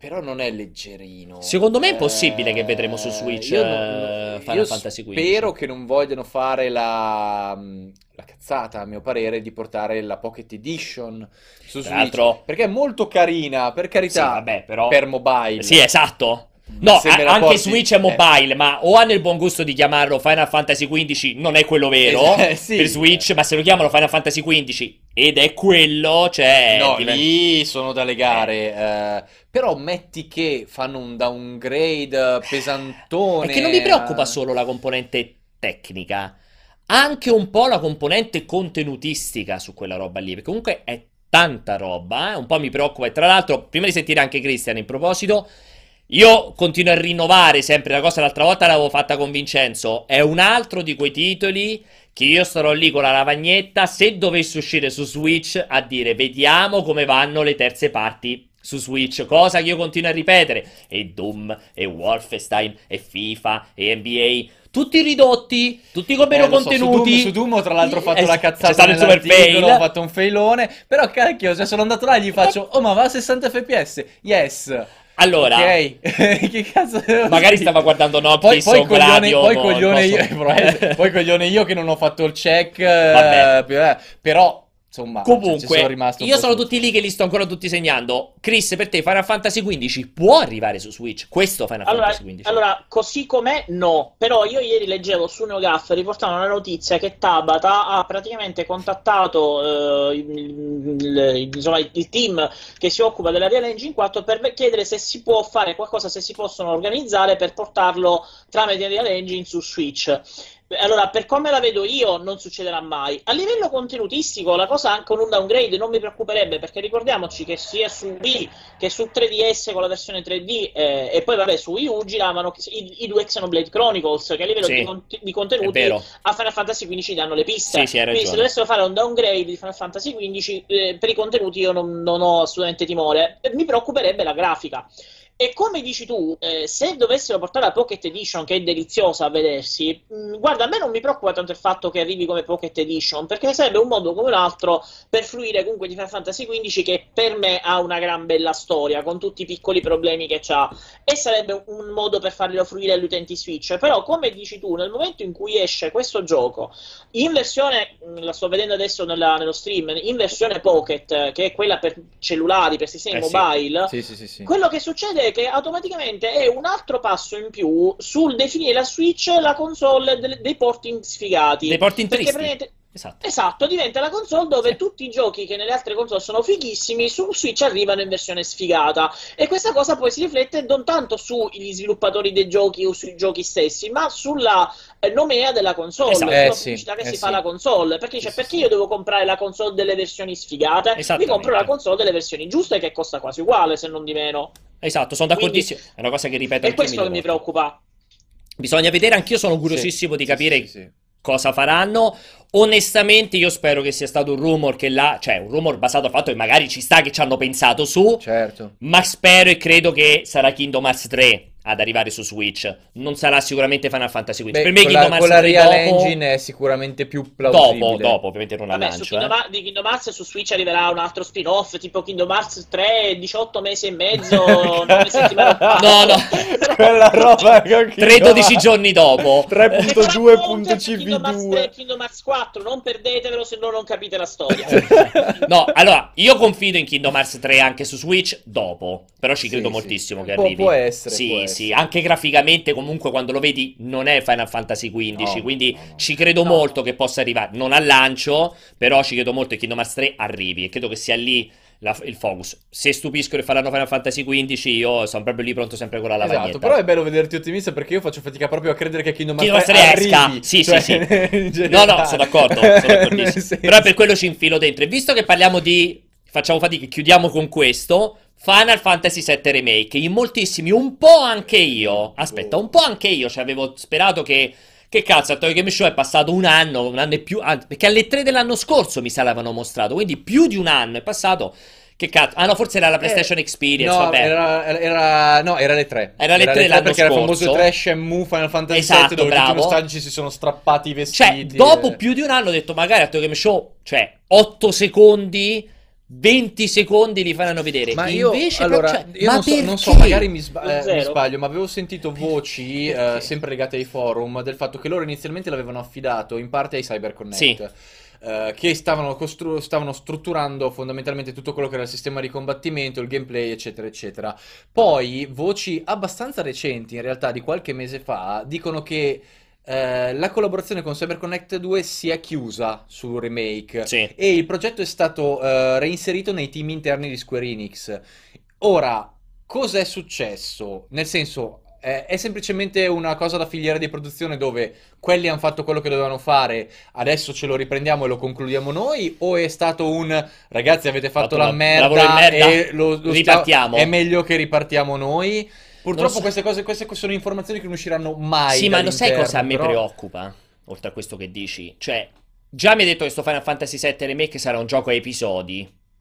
A episodi. Eh sì, lo so. Cioè, mi stai facendo penare questa cosa del primo. Cioè, il primo episodio. Ancora non sappiamo nulla quanti, vabbè, di quanti episodi, come, la cadenza e tutto. Ma dopo un anno e rotti mesi non mi ha fatto vedere neanche un, un millesimo di secondo di gameplay in Eh, più. Solo quel video. solo quel Quanto video. rischio c'è che esce una roba episodi in modalità Half-Life e mi fai un episodio dopo sei mesi, poi un altro episodio dopo un anno e mezzo? Cioè, io quella roba. Eh, Cioè, ho un'angoscia infinita su quella roba. Però, vera- però sanno anche loro che è, è delicato, eh? Perché comunque il fa- è- Final Fantasy... Cioè, il remake di un Final Fantasy 4 magari no. Eh, Final Fantasy 7 è quella roba che se scazzi... Porca troia. Scazzi! Cioè, Ah, fai un tonfo violento, eh, Molto, molto male. eh, quindi ho, ho della paura realmente fottuta. Ma credo che loro sappiano comunque che c'è una fanbase molto hardcore, non solo in Giappone, ma a livello globale, legata a Final Fantasy VII. eh, e che se sbagliano è un problema grave. Quindi io credo che comunque si stiano prendendo tutto sto tempo anche per evitare eventuali cazzate. Speriamo. Intanto qualcosa- l'hanno annunciato. Eh è sì, passato un anno e non eh, c'è nulla. però- che ha molto questo- sapore di Final Fantasy XV, Ma- eh. so. Ma è chiaro che ci sono comunque dei grossi problemi nello sviluppo di questo gioco perché intanto sarebbe dovuto uscire quest'anno perché era il ventennale di Final vero, Fantasy VII vero e l'hanno questo. già saltato. Prima cosa. Secondo luogo, questo magari può essere un dettaglio stupido e magari sto anche sbagliando, però io ci sono stato attento. Ora, alle fiere, normalmente la, la Square Enix, anche al TGS, presenta la sua linea di action figure Play Art Sky. Non so se l'avete presente, quelle che costano uno sproposito e spesso hanno la faccia che è fatta malissimo. E, e allora, quando hanno mh, annunciato con il trailer Final Fantasy VII Remake, hanno svelato anche le- le- i prototipi delle action figure di Cloud e di Barrett. Eh, qualche mese fa, mh, cos'è stato al. boh, non mi ricordo, intorno a Pasqua, comunque hanno fatto un'altra, un'altra fiera e c'erano le action figure. Questa volta invece di essere grigie, cioè prototipi, erano proprio scolorate, definitive di Cloud e di Barrett. Adesso al TGS queste action figure non ci sono. In compenso c'è quella di Aranea di Final Fantasy XV, ma quelle di Final Fantasy VII Remake sono Scomparse. sparite. Tra Non- l'altro esatto, grosso sono- focus su Final Fantasy XV, Sì, che sì. sospetto, eh. Sì. Esatto, e non hanno più una, un'età quelle, quelle action figure. Ora tu dici, vabbè, ma che c'entra action figure? Perché secondo me loro hanno riprogrammato completamente il lancio di questo gioco, Sì. che doveva uscire in questo periodo con tutto il gadgettame per lanciarlo. Evidentemente è successo qualcosa nello sviluppo, che può essere anche quello che dice Ligi, che c'è stato uno- un, un distacco dal- da, da CyberConnect che ha rima- rimandato ulteriormente. Cioè, una cosa è sicura, loro non ci hanno fatto una bella figura Eh no, perché. no. No. C'è già questa cosa che dici tu che è episodico e non si sa come lo stanno strutturando. Al di là del fatto che è episodico, salta fuori questa cosa che appunto non hanno rispettato nemmeno l'uscita del, del ventennale, che secondo me sono quelle, quelle date di lancio che sono significative. Se Eh tu sì, lo fai uscire eh sì. 21 anni dopo, non è la stessa cosa nei libri di storia. Non so se mi spiego. Sì, sì, no, ma sono Perciò- d'accordo. E perciò eh, sicuramente c'è stato qualcosa che non va. Ora, per- per quale motivo noi non lo possiamo sapere, almeno per ora. Però io sono d'accordo con Aligi quando dice che loro sicuramente qualunque cosa sia, su- sia successo si stanno muovendo con i piedi di piombo. Perché sia per quello che è successo, quella strage che è successa con Final Fantasy XIV che l'hanno dovuto rifare Mamma da capo, sì. sia per Final Fantasy XV che comunque ha spaccato in due il pubblico e la Certo. critica. Vabbè, ci hanno messo pure per quello una- dieci anni oh, a farlo, sì. eh. Era e il poi versus ricordiamo- 13. esatto, che ci hanno messo 10 Cioè- anni. Ricordiamoci anche che c'è tutta anche la, la debacle di Final Fantasy XIII con tutti quegli episodi Eh sì. che, oltre al primo, insomma, hanno provocato tutte quelle polemiche. Sì. Quindi loro questo è un Final Fantasy che non possono sbagliare, anche perché sicuramente si colloca, nel senso sostituisce per adesso il 16. Quindi è una cosa che loro non possono sbagliare. Si stanno muovendo con i piedi di piombo Speriamo. per farlo Eh. uscire nelle migliori condizioni Speriamo non troppo di Basta. piombo, che tra un anno ancora ne staremo a parlare senza Beh, vedere c'è nulla. sempre il trentennale, se non Ah, certo. riusciamo Ah, a fare beh, il ventennale. certo, certo. Giustamente. Allora, proseguiamo. Andiamo all'ultimo, ultimo slot. Mancano ormai una dieci- un quarto d'ora circa scarsi. 12 minuti. sì. Esatto, di questa, questo lungo cortocircuito. Ragazzi, se dovete chiamare, anzi, se potete chiamare nel momento giusto, come ho detto mille volte, potete chiamare per dirci quello che vi pare, da una domanda su come si taglia la barba a Ligi, alla domanda su quante ore al giorno passa Christian su World of Warcraft, alla domanda su come mi rado la testa, qualsiasi cosa, ma potete anche parlare di videogiochi e anche di Belen, perché non c'è Vincenzo, quindi si può parlare di qualsiasi cosa. Contattate questo, come al solito, basta che aggiungete il cortocircuito su Skype, a quel punto ci chiamate, ci scrivete quello che vi pare, perché stiamo andando agli sgoccioli. Quindi, mentre aspettiamo di capire se arriva qualche telefonata, allora ne approfitto per dirvi che fondamentalmente il Toyo Game Show è come se fosse finito, cioè non vi aspettate più qualche tipo di annuncio perché in quel del Sollevante, insomma in quel dell'Oriente, in quel del Giappone, giovedì e venerdì sono già passati, sono stati due giorni dedicati alla stampa, sono quelli su cui si focalizzano gli annunci, scusate, le, le- le conferenze, qualsiasi cosa. Adesso c'è il sabato e domenica che è praticamente le- sono praticamente le due giornate in cui entra la massa informe del pubblico e prova quelle demo che sono sullo show floor. Molto difficilmente potranno uscire delle cose. Adesso verrò smentito e fanno l'annuncio di non si sa cosa. Molto difficilmente escono delle grandi. Possono uscire delle novità o degli annunci in proposito. Quindi diciamo che possiamo dire che il TGS È si è finito, concluso. E quindi ti chiedo, Ali, il TGS è concluso. Ti eri accorto che era iniziato? Me ne sono accorto in realtà quando hanno liccato Dragon's Crown Pro. Poi Ok. eh, per me è finita lì. Era andata, è andata benissimo così. Mi piace questa cosa. In quel momento hai capito che era iniato. Stava, stava per cominciare, iniziare. stava per cominciare. Però poi ti sei accorto che è iniziato effettivamente? Perché tu gli hai detto, ah, mi sa che sta per iniziare il TGS. Esatto. E adesso è finito. Esatto. Nel mentre, Eh, No, me ne sono accorto anche quando mi hai detto ti devi svegliare alle 8 del Eh, mattino eh. per fare con me la conferenza Sony. Vabbè, anche qualche lì. elemento di diciamo disturbo. per, per il mio lavoro sono stato in grado di accorgermene, Ok. però no, obiettivamente c'è da dire che è, è un po' fini- è iniziato e finito a livello di annunci e coverage di roba nuova proprio con la conferenza Penso Sony. sì. Cioè, nel Bravo. momento in cui la conferenza Sony è finita, le bombe sono arrivate lì, gli annunci sono stati fatti prima e dopo non è arrivato niente di significativo per... È quello che dicevamo, cioè è un festival consumer per i giapponesi e nel momento in cui comunque i publisher internazionali dicono tutto quello che devono dire e per ovvie ragioni cercano di farlo il prima possibile per avere più coverage possibile, quello che potevi coprire l'hai coperto e dopo non esce nulla che non sia che, che- che possa anche solo arrivare qui, eh, quello Eh sì. punto, salvo strani miracoli. Eh, quindi non, non- non la percepiamo ne- come la Gamescom, perché comunque almeno ad esempio la Gamescom è stata molto debole come annunci, però a livello di gameplay e cose che si sono viste nei giochi ha permesso di fare un coverage molto più approfondito sì, sì, delle sì, tre. Eh, però gli annuncioni, ragazzi, mi sa che le ultime due occasioni sono la Paris Games Week Eh, sì. e il PlayStation Experience. Assolutamente. finisce- poi finisce quest'anno. E infatti, mh, eh, voglio sentire prima anche ancora di ehm, Cristian. Cristian, secondo te questo TGS ce lo ricorderemo per qualcosa o sei molto d'accordo con Ali? Ma assolutamente no, ma tra l'altro il TGS, eh, guarda, io mi ricordo quando tanti anni fa eh, il mercato era diverso, i giochi che presentavano al TGS poi arrivavano, se arrivavano in Occidente, perché no- escludo l'Europa, perché spesso non c'erano neanche Eh in sì, vedi Sì, sì, persona, vero. quando arrivavano in Occidente arrivavano anche dopo un anno, quindi il TGS era tipo un momento di festa per vedere quello che forse avresti giocato un anno dopo.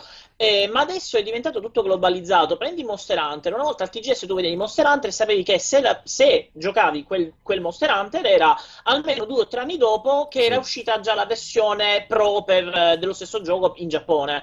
Invece adesso Monster Hunter World esce internazionale a gennaio, quindi quando noi abbiamo visto al TGS l'ultimo trailer che c'era qualcosina di nuovo, già l'effetto sorpresa si era consumato. Eh sì, cioè ecco, eh il TGS delle sorprese non esiste più. Quindi mh, a me francamente non mi ha detto nulla. Ah, guarda, sono d'accordo con Aligi che Dragon's Crown, che è anche uno dei miei giochi preferiti, è, è stato un bel momento, ma anche quello lo sapevamo prima perché c'era il leak da un paio di giorni già, quindi sì. proprio cioè, zero. È diventata una fiera solo probabilmente per i giapponesi, eh, al di là dei giochi globalizzati che ci interessano, è diventata una fiera per i giapponesi dove ci sono quelli che usano lo, il coso ad aria compressa per alzare le gonnelline della ragazza. Cioè, mh, mm, non è più una, una fiera mm, che si rivolge, che può interessare gli occidentali, se non appunto quelli che cercano i piccoli dettagli aggiuntivi nei trailer rispetto al trailer che hai visto alla Gamescom all'E3 uh, a giugno. Quindi, ma è, è, una fiera che ormai secondo me non ha più neanche tanto senso per noi. Eh, che altro c'è da dire? Eh, allora, tra l'altro nel frattempo sotto stiamo vedendo un po' di riprese fatte sullo show floor di quest'anno del TGS. Prima c'erano tipo tre minuti di Holly e Benji giocato con, eh, il, sembrava con il Vive, eh, che facevi, il, facevi Benji, suppongo che parava i rigori. Possiamo iniziare anche a cantare la canzoncina, già che ci stiamo. Eh, dicevo, ehm, quindi, per questo, perché giustamente ci stavate chiedendo ma che diavolo stiamo vedendo? Ecco, questo stiamo mostrando. Um, allora, io sto ancora aspettando dalla regia mi confermate che nessuno sta chiamando e quindi che devono tutti andare a quel paese? Maledetti, veramente. Siete, siete, siete dei maledetti. Maledetti, C'è neanche uno che chiama per dirci: Non lo so, ragazzi, vi voglio bene o mi avete rotto il cazzo, cazzo proprio. Niente, quello, è imbarazzante. Non ci vogliono bene. Cioè, non, ave... vogliono bene non solo Ali, non, non solo non ci vogliono bene, amano. avete fatto vincere Vincenzo, ragazzi. Perché io all'inizio del cortocircuito, nella creazione del cortocircuito, imposi le telefonate lui disse: Non funzioneranno mai. Beh. Lo avete fatto vincere, poi non vi Lo lamentate. avete fatto vincere, tra l'altro. Eh, dovrai batterlo altre volte a Street Fighter solo per recuperare questa Questa, questa grande sconfitta, sì. lo confermo assolutamente. Comunque, prima avevi detto giustamente che sì. eh, in realtà è un anno ancora molto ricco, secondo me ancora molto più ricco rispetto a quello che abbiamo visto al TGS, sì. perché inizio novembre, prima, i primi 5 giorni di novembre, ci sarà la Paris Games Week. La Paris Games Week che praticamente si sovrappone in modo perfetto non quest'anno, non alla Milan Games Week, la Games Week di Milano che si terrà invece il prossimo weekend, ma si sovrappone perfettamente a Lucca Comics. Credo che sia la prima volta che capitano che due fiere si sovrappongono. Può sembrare una cazzata, ma in realtà attenzione perché Lucca Comics è una fiera talmente importante che ormai ha attratto pubblico da tutta Europa. Ormai sono anni che attrae pubblico da tutta Europa. E la stessa cosa stava avvenendo ormai sempre di più dalla Paris Games Week. E secondo me questa cosa che vanno a finire stessi, negli stessi identici 5 giorni è una roba che è interessante, voglio vedere un pochettino se smuoverà un Dici pochettino che magari qualcuno fa l'annuncio per approfittare della botta mediatica. Eh, comunque è interessante. Comunque Pari, al, lì alla Paris Games Week ci sarà la conferenza Sony, sì, perché farà sì, una sì. conferenza Sony anche in quell'occasione. Sì, che però è prima della PlayStation Experience Bravissimo. difficilmente avrà grosse bombe. Sì, probabilmente sarà una conferenza focalizzata, secondo me, moltissimo sui giochi vicini degli sviluppatori europei. Cioè mi aspetto il grande protagonismo di eh, Quantic Quantic Dream, il grande protagonismo di qualche altro sviluppatore europeo, magari della compagine un po' più indipendente e così via, alla Paris Games Week, anche perché è una fiera molto consumer, per cui roba che poi l'annunci e la puoi far provare in fiera, quindi prevedo questo movimento. E poi c'è appunto la PlayStation Experience che sarà il 9 e il 10 dicembre, ovviamente col fuso orario americano, quindi eh, teoricamente la notte del 9, la notte del 10, e, e lì ci aspettiamo tutti non solo il The Last of Us 2, eh, io credo tantissimo vederlo giocabile, sono convintissimo che ci sarà, cioè nel senso giocato, no? che si potrà giocare, ma giocato da eh, Naughty Dog, io The Last of Us parte 2 ci credo molto, probabilmente di nuovo Spider-Man, probabilmente spero il gioco nuovo dei Sucker Punch che io ormai sto aspettando da una vita, perché eh, a me Infamous era piaciuto eh, dal lancio, oh, perché Infamous è uscito dal lancio esatto. di PlayStation 4 praticamente, e, e, tantissime altre novità che sicuramente ci saranno. E in quell'occasione, ovviamente, ci sarà un'altra conferenza eh, PlayStation eh, importante. Ok, ci dicono dalla regia che potrebbe esserci qualcuno. Magari, magari passatecelo al volo, vai, infilatelo così a sorpresa, vediamo chi ha questo... Ah, magari Bloodborne 2, giustamente, sembra essere questo anche sicurissimo che ci sarà. Vediamo questo qualcuno...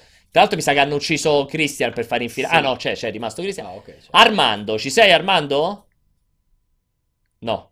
Io non lo sento. Armando? Ah, sta ancora No, sta collegando, ancora vedo, connettendo, sì, vedo i pallini di collegamento in questo momento. Armando? Pronto, pronto? Oi, pronto, Sì, pronto? Ti sentiamo, ti sentiamo. Dici. Arma?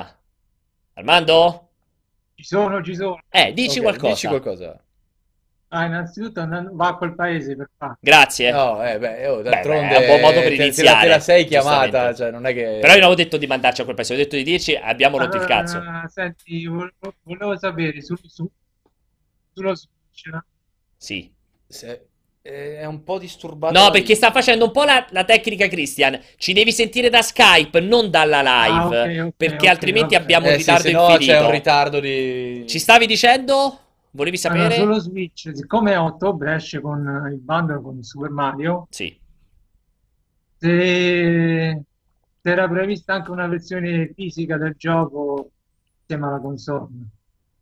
In che senso? Certo, Super Mario. Ah, dici No, c'è no, dentro la dentro console? bundle, no, mi no, è sembra digital, mi che è sa. solo in digital, mi Cioè, sembra. tu prendi la Switch e ce l'hai dentro già digitale, mi Sì, o il codice da No, riscattare. scaricare se quella, Eh, sì. quella Sì, versione. credo sia solo da scaricare. Non credo che dentro ci sia eh, la confezione del gioco con, con il gioco su memoria, sulla cartuccia. Non credo, onestamente. Penso sia solo da scaricare. Comunque, siccome il bundle è uscito dappertutto, se cerchi sui vari, sullo shopping di multiplayer, su GameStop, sicuramente già ci sarà scritto se è scaricabile o meno. Ma ti direi che è sicuramente scaricabile. Ma è, è necessaria una scheda SD oppure basta la memoria interna? Questa è la domanda tipo dell'anno. Non so quanto sarà grande. Dovrebbe essere 5 GB, quindi, Quindi basta basta. la memoria interna. Con nient'altro Con sopra, nient'altro naturalmente. Ci su- metti no, solo beh, quella. sono 30 giga di memoria interna. Ah, era quindi 30? sì, 30 sì, sì. utilizzabili, ho metto possibile. Sì, sì. No, allora sì, sì, ti basta la memoria interna, puoi fartelo anche senza SD, stai abbastanza tranquillo. Ah, bene. A posto? Ti, ti ringrazio. Grazie a Figurati, te. grazie a te. Mi sono sentito come hanno scritto. Grazie Armando, gentilissimo. Come hanno scritto in chat, ci siamo sentiti molto commessi dai negozi. Effettivamente era un Esatta- po' una esattamente, risposta. però c'è da valutare che grazie ad Armando finalmente hai vinto contro Vincenzo. Ho, la tua ho sfida. avuto questa Eh, ho sicura telefonata. sempre contro Vincente. Sempre contro Vincenzo, Armando è rimasto in realtà. Grazie Armando, ciao, uccidetemi Ciao, Armando, Armando, grazie. altrimenti magari ci dice ci manda anche a quel paese. Grazie. E allora, ehm, nel frattempo abbiamo anche ucciso Christian. Abbiamo perso Christian, sì, Esatto, che- che magari ci sta tornerà, credo, breve, o non comunque. tornerà più, non lo so, magari se n'è andato via Vabbè, offesissimo. finali, spero. Vediamo se recuperiamo Christian per un eh, saluto finale. Allora, siamo ovviamente arrivati sul finale. Eh, vi ricordo come al solito che mh, se guardate su multiplayer.it trovate tutte le cose di cui abbiamo parlato, tutti i videogiochi, le video anteprime, i provati iscritti, ogni co- le notizie, ogni cosa possibile a questo Toy Game Show. La nostra copertura non si ferma assolutamente qui perché i ragazzi saranno lì anche sabato e domenica, quindi continuerete a trovare nuovi articoli ogni giorno sulla roba che hanno visto e provato, assolutamente. Quindi continuate a seguirci, continuate a leggerci. Eh, soprattutto vi ricordo che questa sera ci sarà l'ultima live della settimana, il long play serale. Settimana prossima ripartirà la eh, normalissima produzione di live, fra cui anche il cortocircuito di venerdì dalle 16 eh, alle 17 come tutte le settimane. Io ne approfitto per ringraziare i ragazzi in chat, voi tutti ascoltatori che ci avete seguito non tantissimi, ma tutti fedelissimi, che è la cosa che conta più di tutti. Ehm, ovviamente i moderatori che ci avete fatto compagnia e ci salvate sempre da bestemmie e di tutto di più in chat. Ne approfitto per salutare i ragazzi regia, Alessandro, Jacopo, ovviamente Raffaele per i servizi e naturalmente i ragazzi Antonio, Vincenzo e Umberto che sono dall'altra parte del, del mondo appunto a seguire la fiera. Christian che ci ha fatto compagnia quest'oggi, grazie Chris, eh, mi spiace per la Una volta risolto il problema con Esatto. l'audio è stato un È stato- piacere. È stato tutto Esatto. meraviglioso, è vero, è vero. Grazie per essere stato con noi, Chris, per il tuo Eh, tempo. figurati, è stato un assolutamente. piacere. E naturalmente ringrazio qui il mio compagno di viaggi. Sì, sì, sì, sì, che, è venuto, che in realtà sono venuto solo a recuperare il mio cappello. e- Perché eh, te l'hai dimenticato qui da tanto ormai. dalla- dalle L'anno scorso? 3 dell'anno scorso. Pensate quanto te lo sei scordato. Le tre dell'anno scorso sei venuto qui a recuperare il cappello e mi ha fatto compagnia in questa due giorni meravigliosi. Quindi, grazie Ragazzi, Ali. È stato un piacere, come al solito, è stato un piacere commentare questa sfumeggiante TGS. e comunque è sempre interessante confrontarsi con te sul mondo del magico uomo del Giappone. È vero. E ringraziamo Christian che comunque Vero. è stato estremamente competente e ci ha aiutato moltissimo in un sacco di giochi quest'oggi. E niente, Basta. ragazzi, abbiamo finito. Andiamo a mangià e Andiamo a sono, io divertirsi. sono a dieta, quindi andiamo a mangiare poco, ma Andiamo a vedere mentre mangiamo. Andiamo, esatto. Buon vado a weekend. mentre, mentre Esatto, mangiamo. buon weekend a Buon tutti weekend a voi. tutti. Grazie per averci seguito e ciao. Ciao ragazzi.